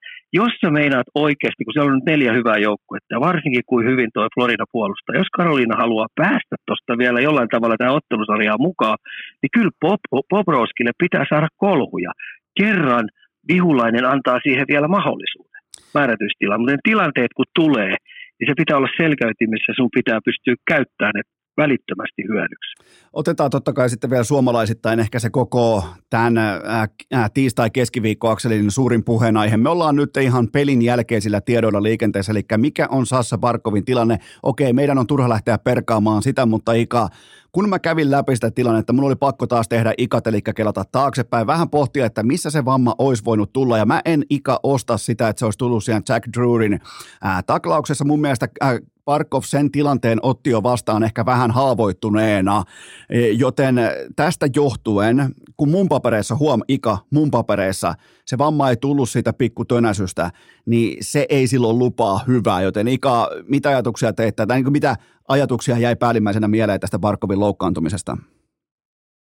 Joo, mä yritin, mäkin kelailin sitä kohtaa, että ainoa, mä en kyllä alarajavammaa saa siitä millään. Enpäkään. En, et, et, et, et ainoa, mikä siitä olisi voinut tulla, että sillä jäi ranne pikkasen väliin ja se vääntyi siitä, että olisi tullut tämmöinen rannevamma. Mutta kyllä mä voin, kun sä noin sen heitit, niin mä saattaisin nähdä, että olisiko joku takareisi jossain vääntötilanteessa siellä omassa päässä mennyt ja se pelasi safetysti vaan sen tilanteen pois ja meni, meni tota, noin vaihtoon. Kyllä, koska se ottaa, jos tarkasti katsoo sitä Barkovin taklauksen vastaanottoa, niin se ikään kuin tekee sen eri tavalla kuin normaalisti. Se ottaa, se ikään kuin suojelee jotakin siinä samalla. Vä, vähän miten vaikkapa, tota, kun koira on vaikka kipeänä, se, se alkaa suojelemaan sitä paikkaa, mikä silloin kipeänä. Joten tota, siinä, oli, siinä oli jotakin siinä mielessä erikoista, joten mä en osta sitä, että Jack Drurin pikku tööttäisy aiheutti yhtään mitään. Ja, ja oispa ollut pikemminkin niin päin, että se on siihen, nimenomaan siihen tööttiin liittyen, koska silloin me tiedetään suurin piirtein, että se tulee kolhusta. Nyt, nyt on ikä pakko sanoa, että mä en välttämättä usko kolhuun, ja se on totta kai, puhutaan Parkovin arvosta Floridalle, niin, niin se, se on lähtö, massiivinen. Se on massiivinen, mutta me nähtiin no. kuitenkin aika laadukasta, mun papereissa yllättävän laadukasta viisikkopuolustamista myös Barkovin poissaolon jälkeen, joten ei kuitenkaan pidä heittää ihan kaikkea toivoa ämpäriin, vaikka kapteeni olisi sivussa. No joo, ne johtaa nyt tuota 3 0 tätä ottelusarjaa, mutta on massiivinen menetys, koska tuo hyökkäyspeli rupesi jäämään aika pahasti piippuun. Äijät rupeaa menee aika ohkaiseksi siihen, ketkä pystyy taikomaan – oman pään riistoista ja siitä jouhevasti keskialueen yli ja sitten ennen kaikkea hyökkäysalueen hyökkäyspelaamisessa, niin, niin kun tulee näitä 50-50 kiekkoja ja sitten kun tämä tamperelainen lompakkovaras Parkkovi on sieltä pois, joka pystyy peliä kohti ryöstämään sieltä hyökkäyspäässä niin kuin vihulaiselta, varsin, kun he noita hyviltä Karolinan pakeilta, ne pystyy ryöstämään kiekkoja ja luomaan välittömästi maalipaikkoja, niin on tuo ihan oikeasti massiivinen menetys. On, on. Mutta Mä heitän tämän vielä, luostarina on kohti ilmeisesti pakko siirtää tuosta, jos Parkkovi on pois, niin keskelle. Kyllä. Niin mä heitän tällaisen, kun mä nyt aamulla taas mietti, mietiskelin, niin tämä ottelusarja alkaessa, kaksi ensimmäistä peliä, Aholle täydellinen matchappi pelata omalla ketjulla äh, Reinhardt, Lunden, Luostarinen vastaan. Jos te ottelusarja alkaa ja Aholta olisi kysytty, että saat pelata koko ottelusarjan tätä ketjua vastaan, otatko vastaan? Vai otatko jonkun muun ketjun sieltä vastaan? Niin se olisi ilman muuta halunnut ottaa tämän ketjun vastaan. Kyllä. Ja hei, nolla plus nolla on nolla. Se on nolla. Periaatteessa. Se, ei, se on nolla. Sitä on ihan turha kierrellä. Ja, ja on siis turha jakaa mitään sellaisia osallistumispinssejä tai sellaisia niin Nuorisuomi-palkintoja tai tsempparipalkintoja siitä, että Sebastian Aho jälleen kerran oli tässä kolmosottelussa kentän paras pelaaja, mutta kun siitä, siitä ei jää käteen mitään, niin se on ihan yhtä tyhjän kanssa, ei. Ei, ei mitään. Ja mä, mä nyt katset kiinnittyy, että mä oon hirveän pettynyt Brindamuuriin. Et, et, on sitten Teukka kauden aikana tehnyt teräväinen mitä tahansa, tai on sillä sitten ranne vähän pipi, tai on se sitten ollut vähän paskaskunnossa, tai on joku kussus sen pelutuksessa jonkun sen muroihin. Mutta kyllähän nyt Brindamuurin pitäisi se ymmärtää, että kun se pystyy peluttaa, ja se vielä sopi Floridallekin, että Lunden, Luostarinen, Reinhardt, pelatko Aho vastaan. No mitä jos teukkaisi siinä? Ja esimerkiksi se Nekas, joka kaatuilee siellä sun täällä ja on pelkää omaa varjoasakin tällä hetkellä, niin toi ketju saisi ton Lundelin ketjun. Niin mitä luulet, lyö, äh, suostuisiko ne siihen, että ne alistuu Lundelin puolustuspelaamiseen ja Luostarisen puolustuspelaamiseen? Sehän olisi heille elinikäinen häpeä, jos ei ne pysty pistämään noin kokeneet jätkät tota ketjua takataskuun. Toi tota, teräväinen vaan reilut 11 minuuttia peliaikaa nyt ottelussa numero kolme. Ja sama, samaan aikaan totta kai, niin kuin totesit Mart, äh, Martin Nekats, niin ihan täyttä kohellusta tuolla kaukalossa. Siis menettää kiekkoja, ja tarjoaa sitä vastustajalle, pelaa liikki 20 minuuttia, näin poispäin. Niin, niin kuten sanoit, katseet kohdistuu myös päävalmentaja tässä kohdin. No ilman muuta. Monessa kertaa tämä on nyt, kun ne on tässä vaiheessa putoamassa. Kyllä, ja on tuttu, on tuttu kaava. Ika, onko tämä onks tää ohi? Onko tämä paketissa? Onko tämä elossa? Annatko, annatko mitään saumaa Karolainalle enää?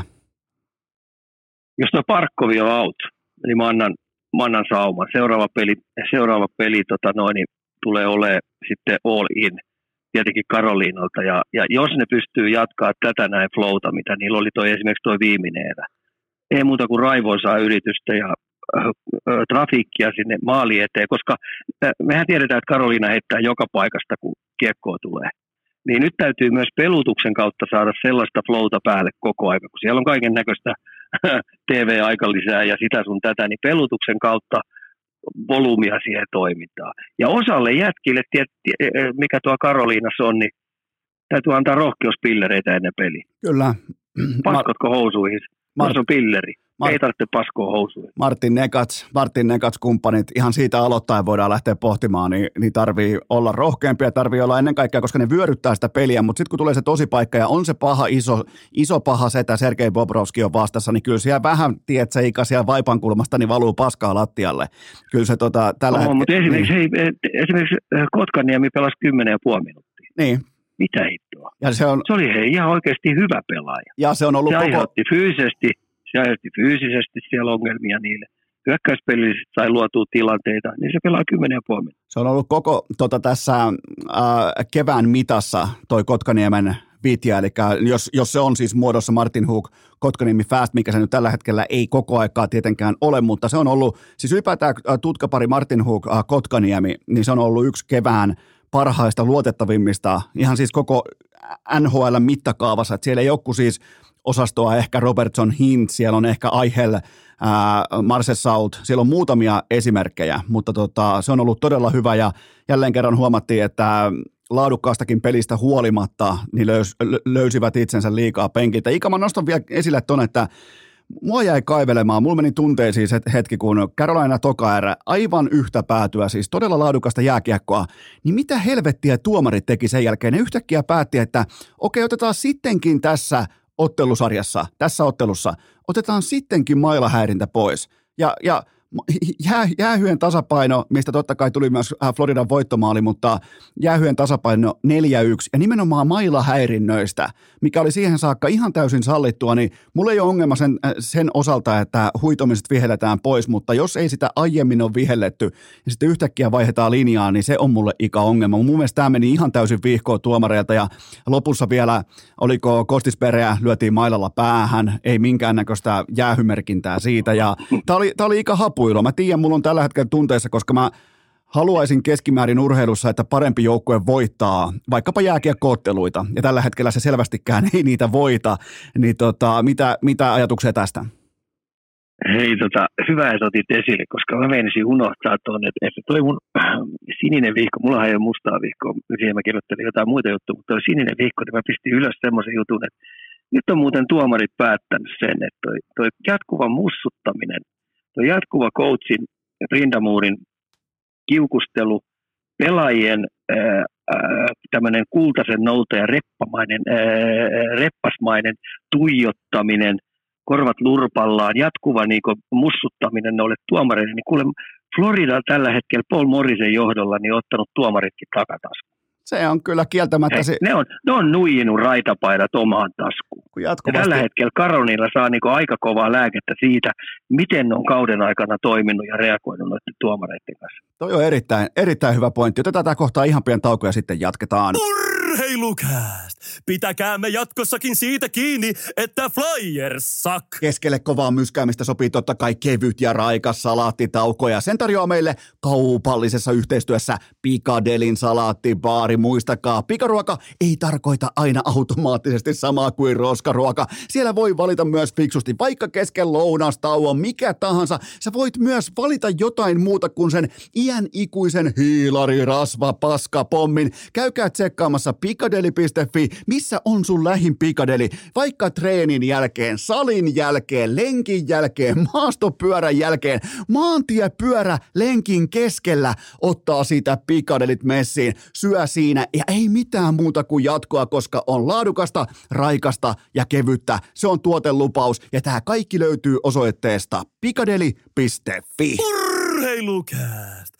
Jaksopaketti ja V50 Volvolla Sotkamo kebabilla. Ja sittenhän me jatketaan Ikan kanssa. Hypätään toiseen, eli läntiseen konferenssiin. Siellä on vastakkain Vegas Dallas. Me ei tätä tehdessä tiedetä, mitä on tapahtunut. Kuuntelijat tietää, mitä on tapahtunut ottelussa numero kolme, mutta Ika yleinen kuva voidaan pikaisesti piirtää tästä matchupista, että mitä muistiinpanoja sä oot tehnyt. Nimenomaan meidän otanta on nyt vain kaksi ottelua. Ja tämä on tavallaan typerää tehdä sisältöä siitä asiasta, mikä on kuuntelijoilla jo tiedossa, kun taas meillä ei tässä kohdin ole koko otantaa hallussa, mutta eh, jos katsotaan jotain yleisiä tällaisia poimintoja, niin Ika, ää, sana on vapaa.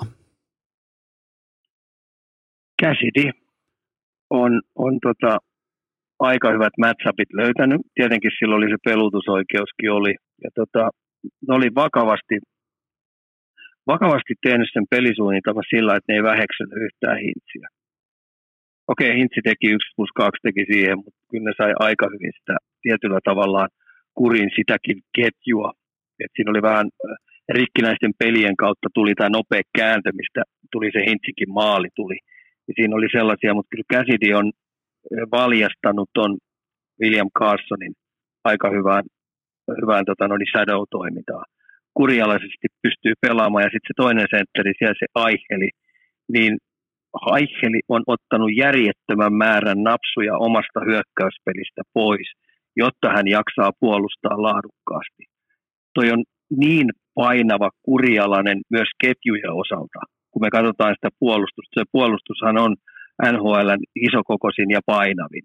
Ja sitten kun ne peluttaa vielä yksi, kaksi, kolme niitä pareja, että jokainen pelaa sen 20 minuuttia, niin tuossa on Dallasin hyökkäistölle tosi kova työmaa saada väsytettyä, kulutettua, otettua sieltä tiettyä karheutta, ilkeyttä pois. Ja yksinkertaisesti Dallasilta ei vaan löydy riittävästi jätkiä, jotka uskaltaa, jotka viitsii, jotka haluaa uhrata omaa kroppaansa tuohon vääntöpelaamiseen. Et osa siellä niin haluaa olla piilossa ja, ja, ja ei uskalla tulla esille, ettei vaan tule kolhuja. Jack Eichel, Jack, Jack Eichel julistettiin jo ikuiseksi loseriksi Buffalossa, koska ensin totta kai ei saa mitään aikaan. Vain runkosarjassa, sen jälkeen se ei johda mihinkään. Ja tämän jälkeen totta kai tämä mystinen selkäselkkaus, sen jälkeen organisaation kanssa sukset riskiin, äh, ristiin ja totta kai organisaatio silloin laittaa paikallisen median rintataskuunsa, että kirjoittakaa tuosta pojasta pahaa, että se on tässä se rikkova elementti, joten se on nyt tuo, äh, äh, Vegasin ykkösen keskellä. Nopeasti vaan poiminta Vegasin ykkösestä tämä kyseinen Aihelin vit ja tähän saakka ne, jotka on pelannut yhdessä yli 90 minuuttia jääkiekkoa tähän kevääseen, niin toi on absoluuttisesti paras ketju kaikilla mittareilla. Toi siis, ja nimenomaan siinä vakuuttaa se, että kuinka vähän vastustaja heidän jäällä ollessaan on saanut aikaan. Eli se on se tässä kohdin se vakuuttavin osio. Ne on, ne on suorastaan, ne on, ne on murskannut vastustajan nimenomaan 5-5 jääkiekossa, joten tota, on, onko Ika mä voisin melkein väittää, että tämä on sulle mukava, mukava nähdä nimenomaan tämän aiheelin ehkä jopa vähän kuin kujan juoksun jälkeen tällä tason nosto. Joo, kyllä se menee sillä että kyllä sitten loppuviimeksi valmennuksella on väliä siitä, että millä tavalla sä myyt, minkälaisen pelitavan sä löydät, minkälaisen, minkälaisen ketjun ketjun se sulle rakentaa. Ja, ja, ja sitten kun tässä on tietenkin taustalla on erittäin haasteellinen juttu ollut sillä matkavarrella, että se on dumattu aika, aika monttuu, haukuttu jopa ihmisenä veteläksi ja laiskaksi. Ja kun me tiedetään, että se on kilpailu McDavidin kanssa, se on kilpailu, Matt, kilpailu Matthewsin kanssa, ja tämä kilpajuoksu on aika kova, niin McDavid ja Matthews on jo ajat sitten ollut matkan varrella koko aika out. Niin nyt käykö tässä sillä kuule, että kauden jälkeen niin Aiheli onkin näistä jätkistä se, joka nostaa pyttyä suorille käsille. Se olisikin. Ja sitten saadaan, sit saadaan meikäläisen suosikkiosio käyntiin, eli se, että olisiko 2015 kesällä pitänyt sittenkin ottaa Jack Aihelle ennen Conor McDavidia, koska silloin yksi Stanley Cup enemmän. Niin tota, ja, ja mä, ra, mä, rakastan, Ika, mä rakastan sitä, kun media lyö ihan kunnolla yli näitä tilanteita, mutta ää, Ika, yli, ylimalkaan tämä Dallasin pelaaminen, niin onko joku asia, mikä on yllättänyt, joku mikä on mennyt tunteisiin, hakanpää, katsomossa ei mahdu pelaamaan poppareilla, tulee varmaan mukaan jossain vaiheessa taas rotaatioon, kaikkea tätä, niin mikä on, mikä on tällä, niin kuin, otetaan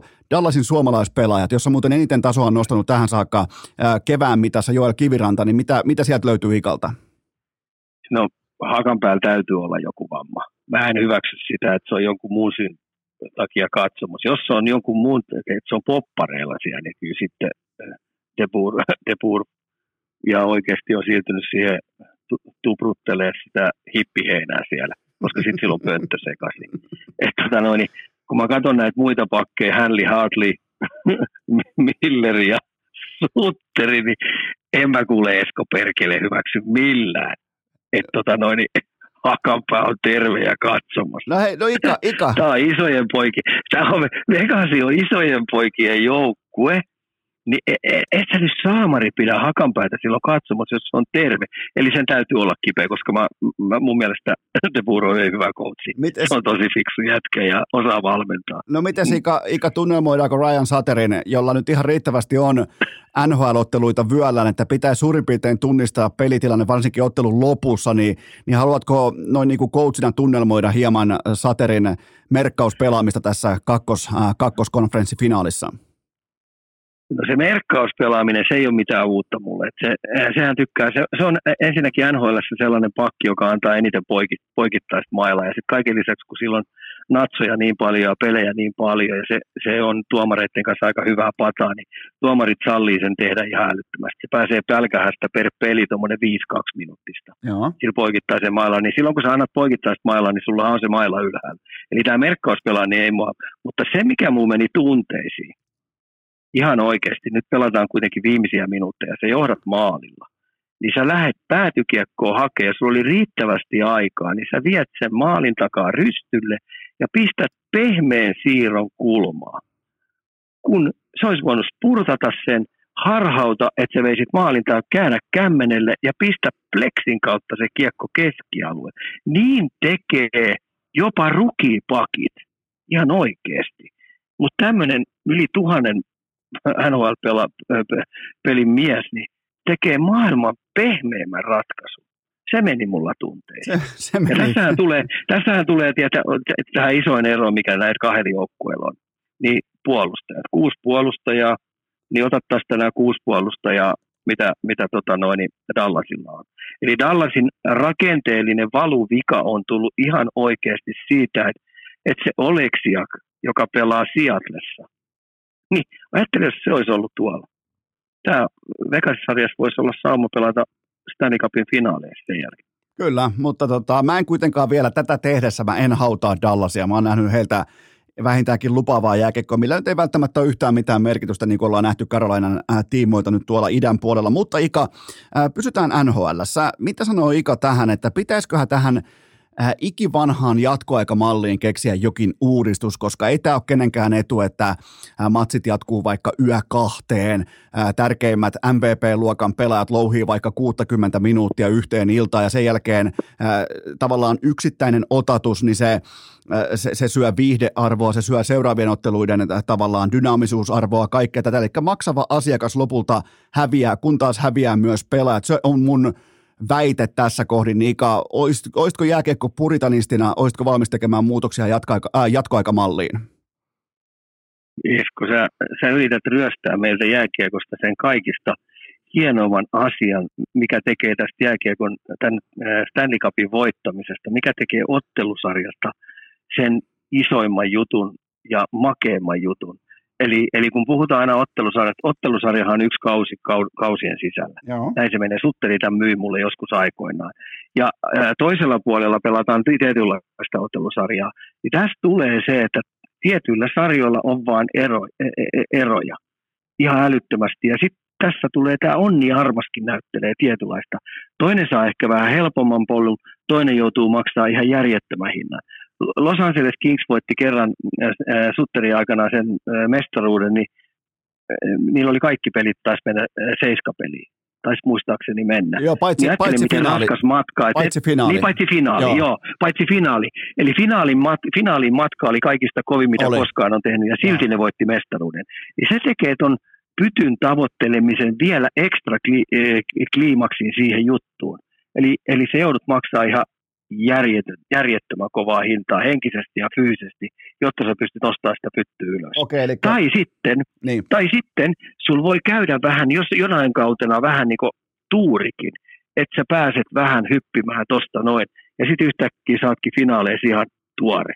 Et tällä hetkellä esimerkiksi mua harmittaa ihan älyttömästi Coloradon puolesta se, että hitsi viekö, niillä olisi tänäkin vuonna ollut oikeasti muuten sauma. Kyllä. Mä katselen näitäkin neljä joukkuetta, mitkä tuossa on, niin tietynlaisella pelaamisella, niin oikeasti niillä olisi tänä vuonnakin ollut sauma. Ja yksi, yksi asia, Ika, mistä on pakko nostaa erikseen hattua, koska unohtui äsken, on se, että mikäli Florida Panthers menee finaaleihin saakka, niin se reitti sinne finaaleihin on yksi kaikkien aikojen kovimmista koko itäisen konferenssin historiassa. Eli ensin runkosarjan ylivoimainen historiallinen dominantti joukkue Boston Nurin, sen jälkeen ää, tota, Toronto Maple Leafsin hyökkäyskoneisto Nurin ja nyt sitten erittäin vahva – todella, todella kokonaisvaltainen Carolina Hurricanes potentiaalisesti nurin. Ja mä en ole sit, jos tuossa on Barkov sivussa ja tämä porukka menee tämmöisen myskäämisen jälkeen, menee Stanley Cupin finaaleihin, niin, niin kyllä siellä on, kuulkaa, siellä on vähintään niin kuin, äh, siellä on puolikypsää paistia pöydässä oltava siinä kohdin, mutta tota, mut Ika, mä nostan hattua tälle reitille.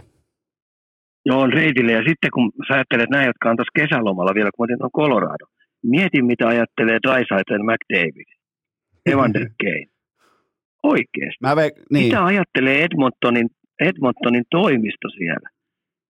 Tuleeko parempaa saumaa, mikä niillä tänä vuonna oli? Ja ne, ne, ne, ne niin kuin muni oman matkansa totaalisesti. Kyllä. Heillä oli hyvä joukkue, heillä oli hyviä, hyviä äh, maalintekijöitä, heillä oli riittävästi fyysistä ominaisuutta, heillä oli riittävästi jopa maalivahtipeliäkin ja he on kesälomilla. Kyllä. Ja sen takia nämä aika matkoja, nämä kaikki, tai hauskat nämä matkat ja tämä, minkä sä heitit, niin pitäisikö nuo jatkuajat kieltää, että ei, päinvastoin, siinäpä hän pelaa vaikka perkulle aamu viiteen asti. Kyllä sekin päivä vielä tulee, että ne pelaa sinne, kun Ika herää. niin kuin ihan, ihan vasta, että se on, se on niin kuin, tämähän meni aamu yhdeksän asti nyt tämä tuota, ottelu numero yksi tässä. Mutta an, annetaan, mä, mä, Ika kuitenkin mä ennustan, mä tykkään seurata paljon tietenkin sitä, että mihin vaikka media vie urheilua, miten NFL on muuttunut, miten vaikka baseball on muuttunut, miten NBA on muuttunut, niin mä en siltikään Ika olisi yllättynyt, mikäli tähän, mikäli TV, se joka maksaa sen isoimman laskun, niin se toteaa, että hetkinen, meidän kuvausryhmä ryhmät ei ole paikalla aamu kolmeen asti, niin tota, mä en yllättyisi, mikäli tulisi joko muutos. Mulle käy tämä nykymalli, mutta mä silti povaan, että tulee jonkinnäköinen muutos, mutta on sun pointin tosta, että se on osa sitä historiallista ja sitä eeppistä, jopa vähän mytologista kattausta, niin sen mä allekirjoitan, koska se reitti sinne Stanley Cupiin on kovempi kuin missään muussa amerikkalaisessa urheilu, urheilulajissa, niin kuin hyvin tiedetään. Joo, ja mä aika monta kertaa päässyt sit näkemään sen viimeisen pelin jälkeen niin paikan päällä ja mä oon nähnyt niin kuin, tietenkin voittajan kopin ja nähnyt sen, että kuin loppunen on, mutta hei, se hävinnyt joukkue, se vasta muuten loppu onkin. Et, ei puhuta mistään maratonista, että et sä oot viimeiset kymmenen kilsaa joutunut juosta, että pokkeet on krampannut ja, ja, ja nestevajaus on jo pyörtymisrajoilla ja sitä sun tätä, mutta se on, se on niin ihan järjetön järjetön olotila, mikä niillä pelaajilla on, koska siinä tulee sitten se lopullinen ulospuhallus.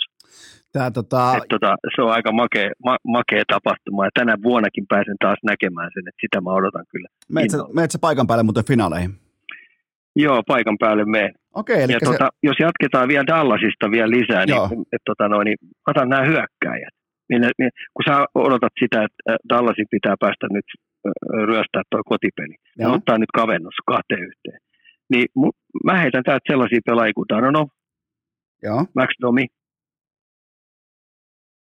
Wayne Johnston, Marshment. Sekin on mun mielestä pelannut hyvin. Ja Aivan. Robertson, mä heitän vielä siihen yseksi. Et tota noin, oikeastaan katseet kiinnittyy näihin, että minkälaisen effortin ne pystyy tuomaan. Ja toihan on tehnyt Vegas, Vegas tosi fiksusti, kun ne ei herätä sitä peniä ollenkaan. joo. Ne ei saa hae siihen kolhuja ollenkaan, koska sitä on ihan turha törmäillä siihen. Koska jos joku törmää siihen, niin sitten se suuttuu ja rupeaa pelaamaan täysin. Se, se on niin nukkuva karhu koko aika. Et, et, minä esimerkiksi eh, depuurina tekisin sen, että ennen kuin peli alkaa, niin mä ajaisin ekaksi sitä täysiä päin ja sitten löysin vielä litsarin poskeen. Niin silloin olisi peni hereillä. Ja, ja tota, saa nähdä, että miten Roope Hintsin pelutus nyt tässä seuraavan vaikkapa kahden ottelun aikana, eli nyt totta kai ottelu, ottelu numero kolme, ottelu numero neljä, ää, silloin vaan 18,5 min saa peliaikaa tähän saakka per ottelu, kun taas kaikki muut kärkiratkaisijat NHL niin on ihan eri kategorian numeroilla. Mutta Ika, mennään seuraavaan topikkiin ja ollaan muuten sitten samaan aikaan Stanley Cupin finaalissa. Mä lähden, ää, mä lähden niihin otteluihin, jotka pelataan idässä, eli hyvin todennäköisesti Floridaan ää, ottelut numero kolme ja neljä nyt tässä tapauksessa, koska ne aloittaa tietenkin vieraista, ketä vastaan tahansa nyt sitten ää, Stanley Cupin finaalit, joten tavallaan tämä Ikan perkuulauta näköjään myös sitten matkustaa va- tällä niin kuin ihan täysin yllättäenkin tien päälle tässä kohdin, mutta Ika mennään, Oli, eikö mä hävinnyt sulle, jo- eikö mä hävinnyt sulle jonkun äh, illallisen? oh, no sä oot hävinnyt mulle koko kauden ihan kaikki, mihin sä oot kätes työntänyt, että No niin. kyllä tässä No niinku, Kaikki välipäivät mulla menee tarjoamiseen. Näin on. Miami, Miamin Benihanaa mennään, niin laitetaan tota, Ars, Arsi maksaa, niin saadaan tota, kattaus, kattaus kohilleen. Mutta hei, mennään, mennään, hypätään siihen Tampereen junaan. Mä tiedän, sä lähdet kohta tota, äh, kohti juna-asemaa. Hypätään siihen Tampereen junaan ja puhutaan Leijonista, koska mikä on ikan sellainen, meidän otanta on tässä kohdin nyt kuusi alkusarjan ottelua. Meillä ei ole Tanskamatsin ää, asioita tietenkään tässä kohdin tiedossa, mutta anna sellainen ikan yleiskatsaus tämän vuoden ää, Leijona-porukasta. Karmea pettymys. Siis itselle ihan oikeasti ihan järjetön pettymys. Et tietenkin Pekingiin, kun mä pääsin Pekingissä olemaan yksi niistä harvoista, harvoista ihmistä, jotka pääsivät sinne paikan päälle korona-aikaa niiden testiensä kanssa ja muuta, niin silloin näki jo päivästä numero yksi, että tällä joukkueella on kemiat kohdalla, niin kuin pelilliset kemiat kohdalla. Ja, ja se peli näytti sillä tavalla versus vihulaiset. En ollut muuten mitään mahdollisuuksia vihulaisille. Ihan sama, mitä ne heittää tiskiin tai millä tavalla ne tulee. Ja sitten kun siellä oli muutama maa vielä, oli esimerkiksi mun mielestä Venäjä oli vielä pelokas. Niin kuin Suomi, ne pelkäs Suomea itse asiassa. Et se on niin paljon parempi joukkue niin kuin pelaamaan fiksua jääkiekkoa. Niin sitten taas tämä kotikisat, mikä oli, niin se oli omalaisessa tarina. Siinäkin näki ihan selvästi, että tuolla joukkueella on niin toi homma näpeessä. Että et vaatisi vihulaiselta ihan älytöntä tuuria, että ne pystyisi ryöstää Suomelta maailmanmestaruuden. Vielä kun tuo kotiyleisö oli takana aika hyvin, että me oltiin vielä siinä samassa flowssa, mitä Pekingissä oli, ja yleisö innossaan.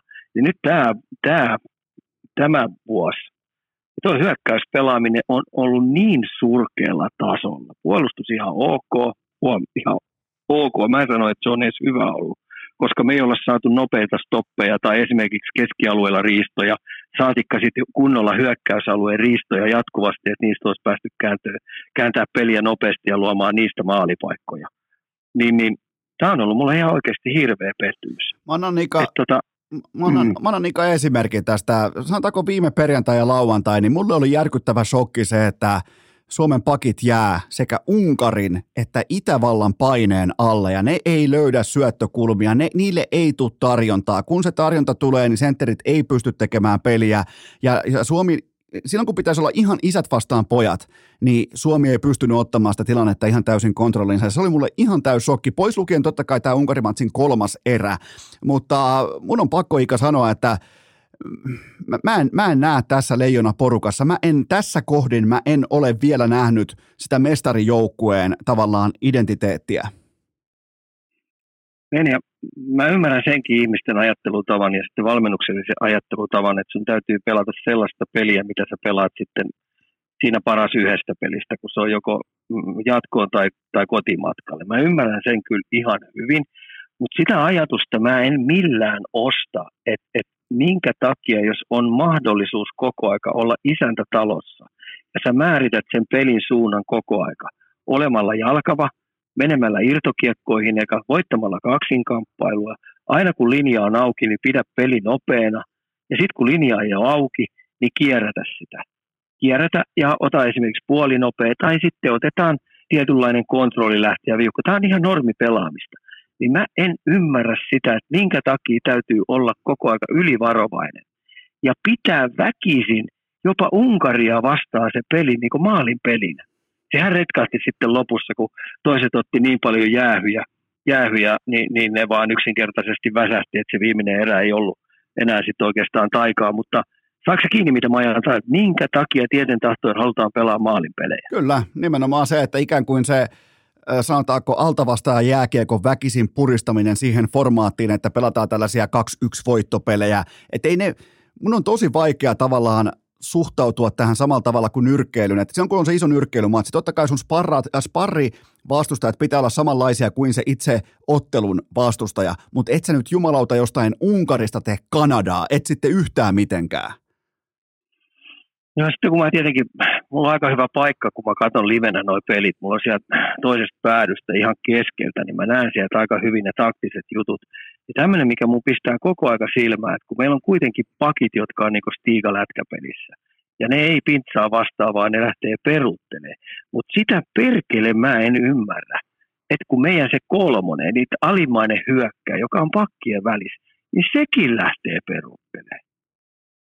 Mieti. Ja mihin, Minkä takia se ei nyt voi lähteä ottaa ja ajaa vastaan ja yrittää saada riistoja? Koska jääkiekosta me puhutaan koko ajan siitä, että siellä on kolme aluetta, mitä pitaa pystyä puolustamaan. Eli niin hyökkäysalue, keskialue ja puolustaminen. Minkä takia aina kun vihulainen saa vähänkin tyhjää tilaa, niin se kiekko on meidän omassa päässä.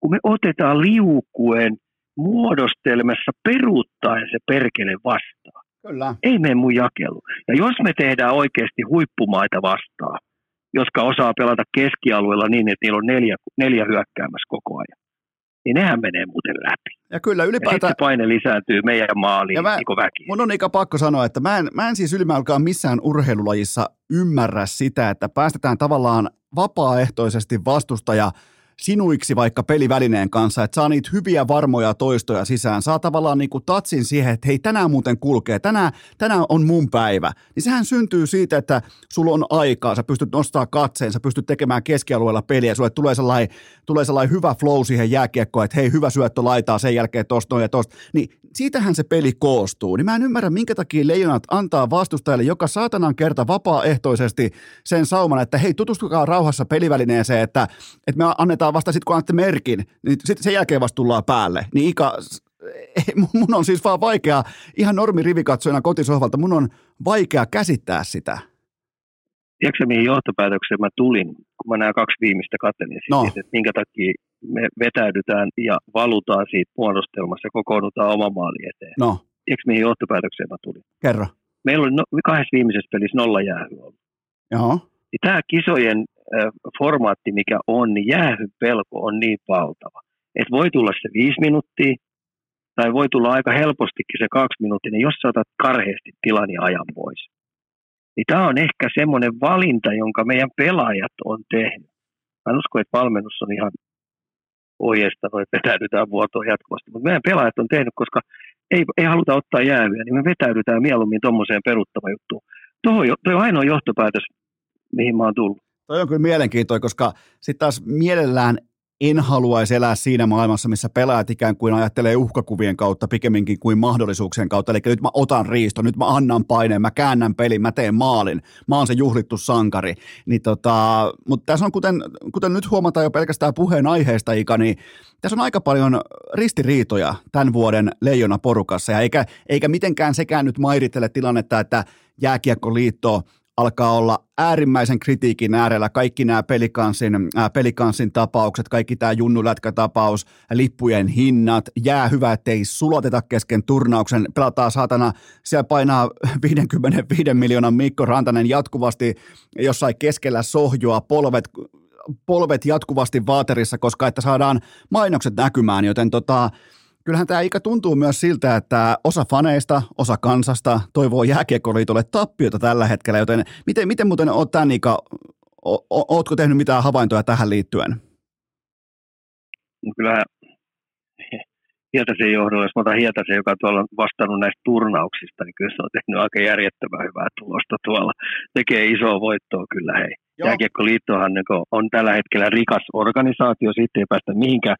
Mutta sitten kun me tullaan tähän urheiluosaamiseen, niin sehän sieltä puuttuu täysin. Mä sanoin, että viimeiset kuusi vuotta. Jätetään nyt Jullusin Jukka maajoukkue pois. Jätetään ihan oikeasti pois. Mutta mitä tuolla kentällä on tapahtunut? Me, meillä ei ole esimerkiksi tällä hetkellä 20 valmentajaa, ei ole 18-ikäisten valmentajia, en mä tiedä, onko meidän 17-ikäistenkään valmentajia. Ei. Ei ole pää, ei, ei, ei kukaan ei tiedä, kuka ne on. Lähdetään nyt siitä liikenteeseen. Okay. Sitten, että minkälainen meidän olympiadit on vedetty meidän naisjääkiekolla, mikä meidän naisjääkiekon tilanne on, koska se isoin potentiaali ja kasvu on tällä hetkellä, kun puhutaan jääkiekossa, niin se on tyttö- ja naisurheilussa. Kyllä. Mm, niin tämähän on, niin, että tota, tämmöinen itse urheilu ja tämmöinen huippuurheilu, mikä siellä on, ja sitten tämä harrasteurheilu, mikä on, niin siinä mä sanoisin, että, että tota noin, niin suosittelisin, että pistää kokonaan kaikki vaihtoon. Tähän mä otan, Ika, mä otan vielä tähän kiinni, kun päästiin vauhtiin, niin, niin tota, mitä sä ajattelet tuosta kuitenkin valmentajana ja niin kuin jääkiekko-romantikkona ja mä tiedän kuinka paljon joukkue sulle merkitsee ja yhteiset arvot ja se, että kaikki on samalla viivalla, niin, niin nyt puhutaan kuitenkin mun suosikki päävalmentajasta Jukka Jalosesta, niin mitä mieltä sä olit siitä, että Jääkiekkoliitto päästi Jalosen kesken pelipäivän hakemaan kunniatohtorin sekä miekan että hatun mukaan Jyväskylästä, niin, niin mä, mä, mä tiedän Nika, se ei ole maailman suurin asia. Se ei ole sellainen, mikä välttämättä niin kuin joutaisi olemaan jossain lööpeissä tai jossain, että hei, tämä on se ongelma, mutta kyllä mä muistan kuulee ikäturnauksia, mä muistan keväitä, milloin Jukka Jalonen ei olisi lähtenyt hakemaan tätä hattua ja miakkaa. Ei varmasti olisi pelipäivänä lähtenyt hakemaan, joten mitä ajatuksia? Ajat on muuttunut tosi paljon. Että, että, että, tämä on hyvä vertaus, että, että että no, niin NHL kun pelataan Stanley Cupin finaaleita joskus aikoinaan, niin Skadi Bowman viimeiset vuodet tuli suoraan vaihtoa. Että kaikki muut hoiti hommansa. Niin tota, se ei ollut koko kauden, viimeisen kauden aikana edes jäällä luistimilla. Et se tuli kauden ensimmäisen kerran jäälle luistimet jalassa, niin nostaa sitä pyttyä vaan.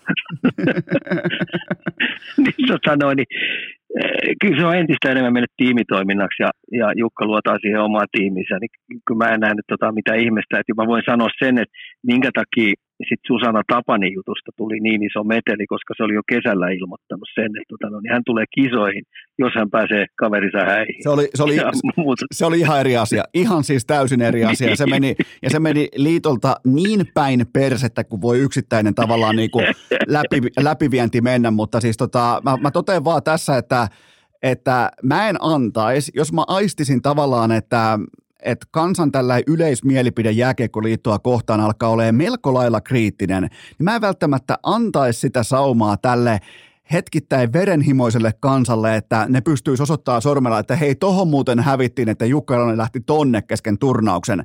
Niin tota, mä en välttämättä antaisi sitä saumaa ollenkaan sekopäisten, kun ne kannustaa, suomalainen kannustaa jääkiekkoa, kuunteleika, sellainen normi niin. tavallaan tuulipuku kansalainen, se kannustaa jääkiekkoa about kolme viikkoa koko vuodessa, ja se tietää siitä kaiken, se suhtautuu järkyttävällä tunteella, joten mä en välttämättä antaisi heille sitä valtaa, että ne voi osoittaa sormella, että hei, toi oli se vika, että Jalonen lähti tonne, joten tota, ja, ja tämä on mitä tämä on, mutta, ja, ja antahan tämä myös kuvan siitä, että miten merkittävä nyt joku Itävalta-ottelu jossain lauantai-iltapäivässä on. No ei se ole kauhean merkittävä, mutta tota, Ika, Ika mennään, mennään vielä veskareihin. Tota, ei, mä niin. heitän tähän vielä sellaisen, Juh. kuule, toi torstai näyttelee aika iso juttu, että voittajalla on oikeat vastaukset.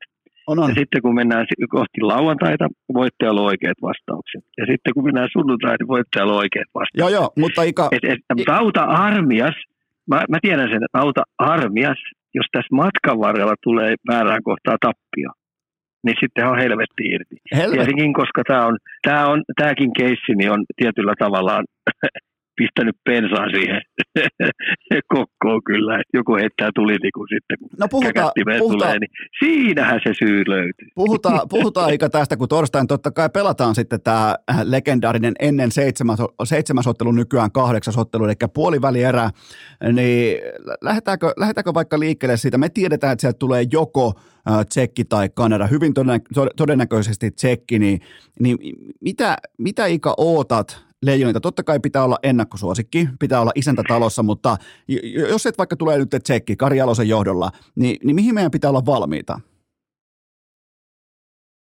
Kari Jalonenkin haluaa maalin peliksi. Kyllä. Eli se tulee olemaan nihilistinen, vähämaalinen peli, mikä ratkotaan ylivoimalla. Ja tällä hetkellä tsekkien ylivoima on tosi hyvä. Joo. Sitten siellä on aika hyviä kamppailijoita on, että on niin kuin, mä oon tätä jo mutustellut omassa mielessään, että jos tämä tulee, koska mä nyt äh, näin Brunon äh, turnauksen ja pääsin vähän tsekkikollegoiden kanssa juttelemaan sieltä, niin Jalosen, Jalosen Karille paineet on ihan järjettömän kovat, koska tsekkeihin on tulossa turnaus, seuraava MM-kilpailut on siellä pelataan ja ne haluaa ilman muuta osa näistä vanhoista jääkiekkopatruunoista haluaa, että tulee tsekkivalmentaja. Okay. Ja tällä pelillähän on molemmille jaloselle aika iso merkitys. Aika kova. Kisojen kannalta Suomelle tosi ja tsekeille valtava iso merkitys. Jos tästä tsekit lähtee pihalle – me tiedetään, että, että Koji Jalonen hyvin suurella todennäköisesti ei valmenna tsekkien maajoukkuetta enää seuraavalla kaudella. Siinä on, siinä on hyvät, Valtava merkitys. Siinä on hyvät panokset ja sen verran varoitan kotikatsojia, että jos tulee torstai-iltaa vastaan siis tsekki, niin varautukaa viivelähtöihin, varautukaa kenttätasapainoon, varautukaa rauhalliseen, sille että sykkeet ei mielellään nouse kertaakaan yli sadan semmoiseen jääkiekkoon, koska se tulee, niin kuin Iika sanoi, se tulee olemaan erittäin tarkkaan nihilististä, kaikki riskit pois, näin poispäin, maalin peli YV ratkaisee, joten tot, tota, mutta kyllä mä Ika toivon, mä jotenkin mä toivon Kanadaa tuohon, mutta jos, jos tulisi Kanada, niin anna Ika sellainen puolen minuutin vastaus, että mihin meidän pitää olla valmiita. Siihen, että Kanada heittää kiekkoa selustaa ja paineistaa, mutta siinäpä se tulee se heidän juttu, koska siellä on aika raskastekoisia pelaajia, jotka ei ole enää hyvässä kunnossa, lusitsit ja kumppanit.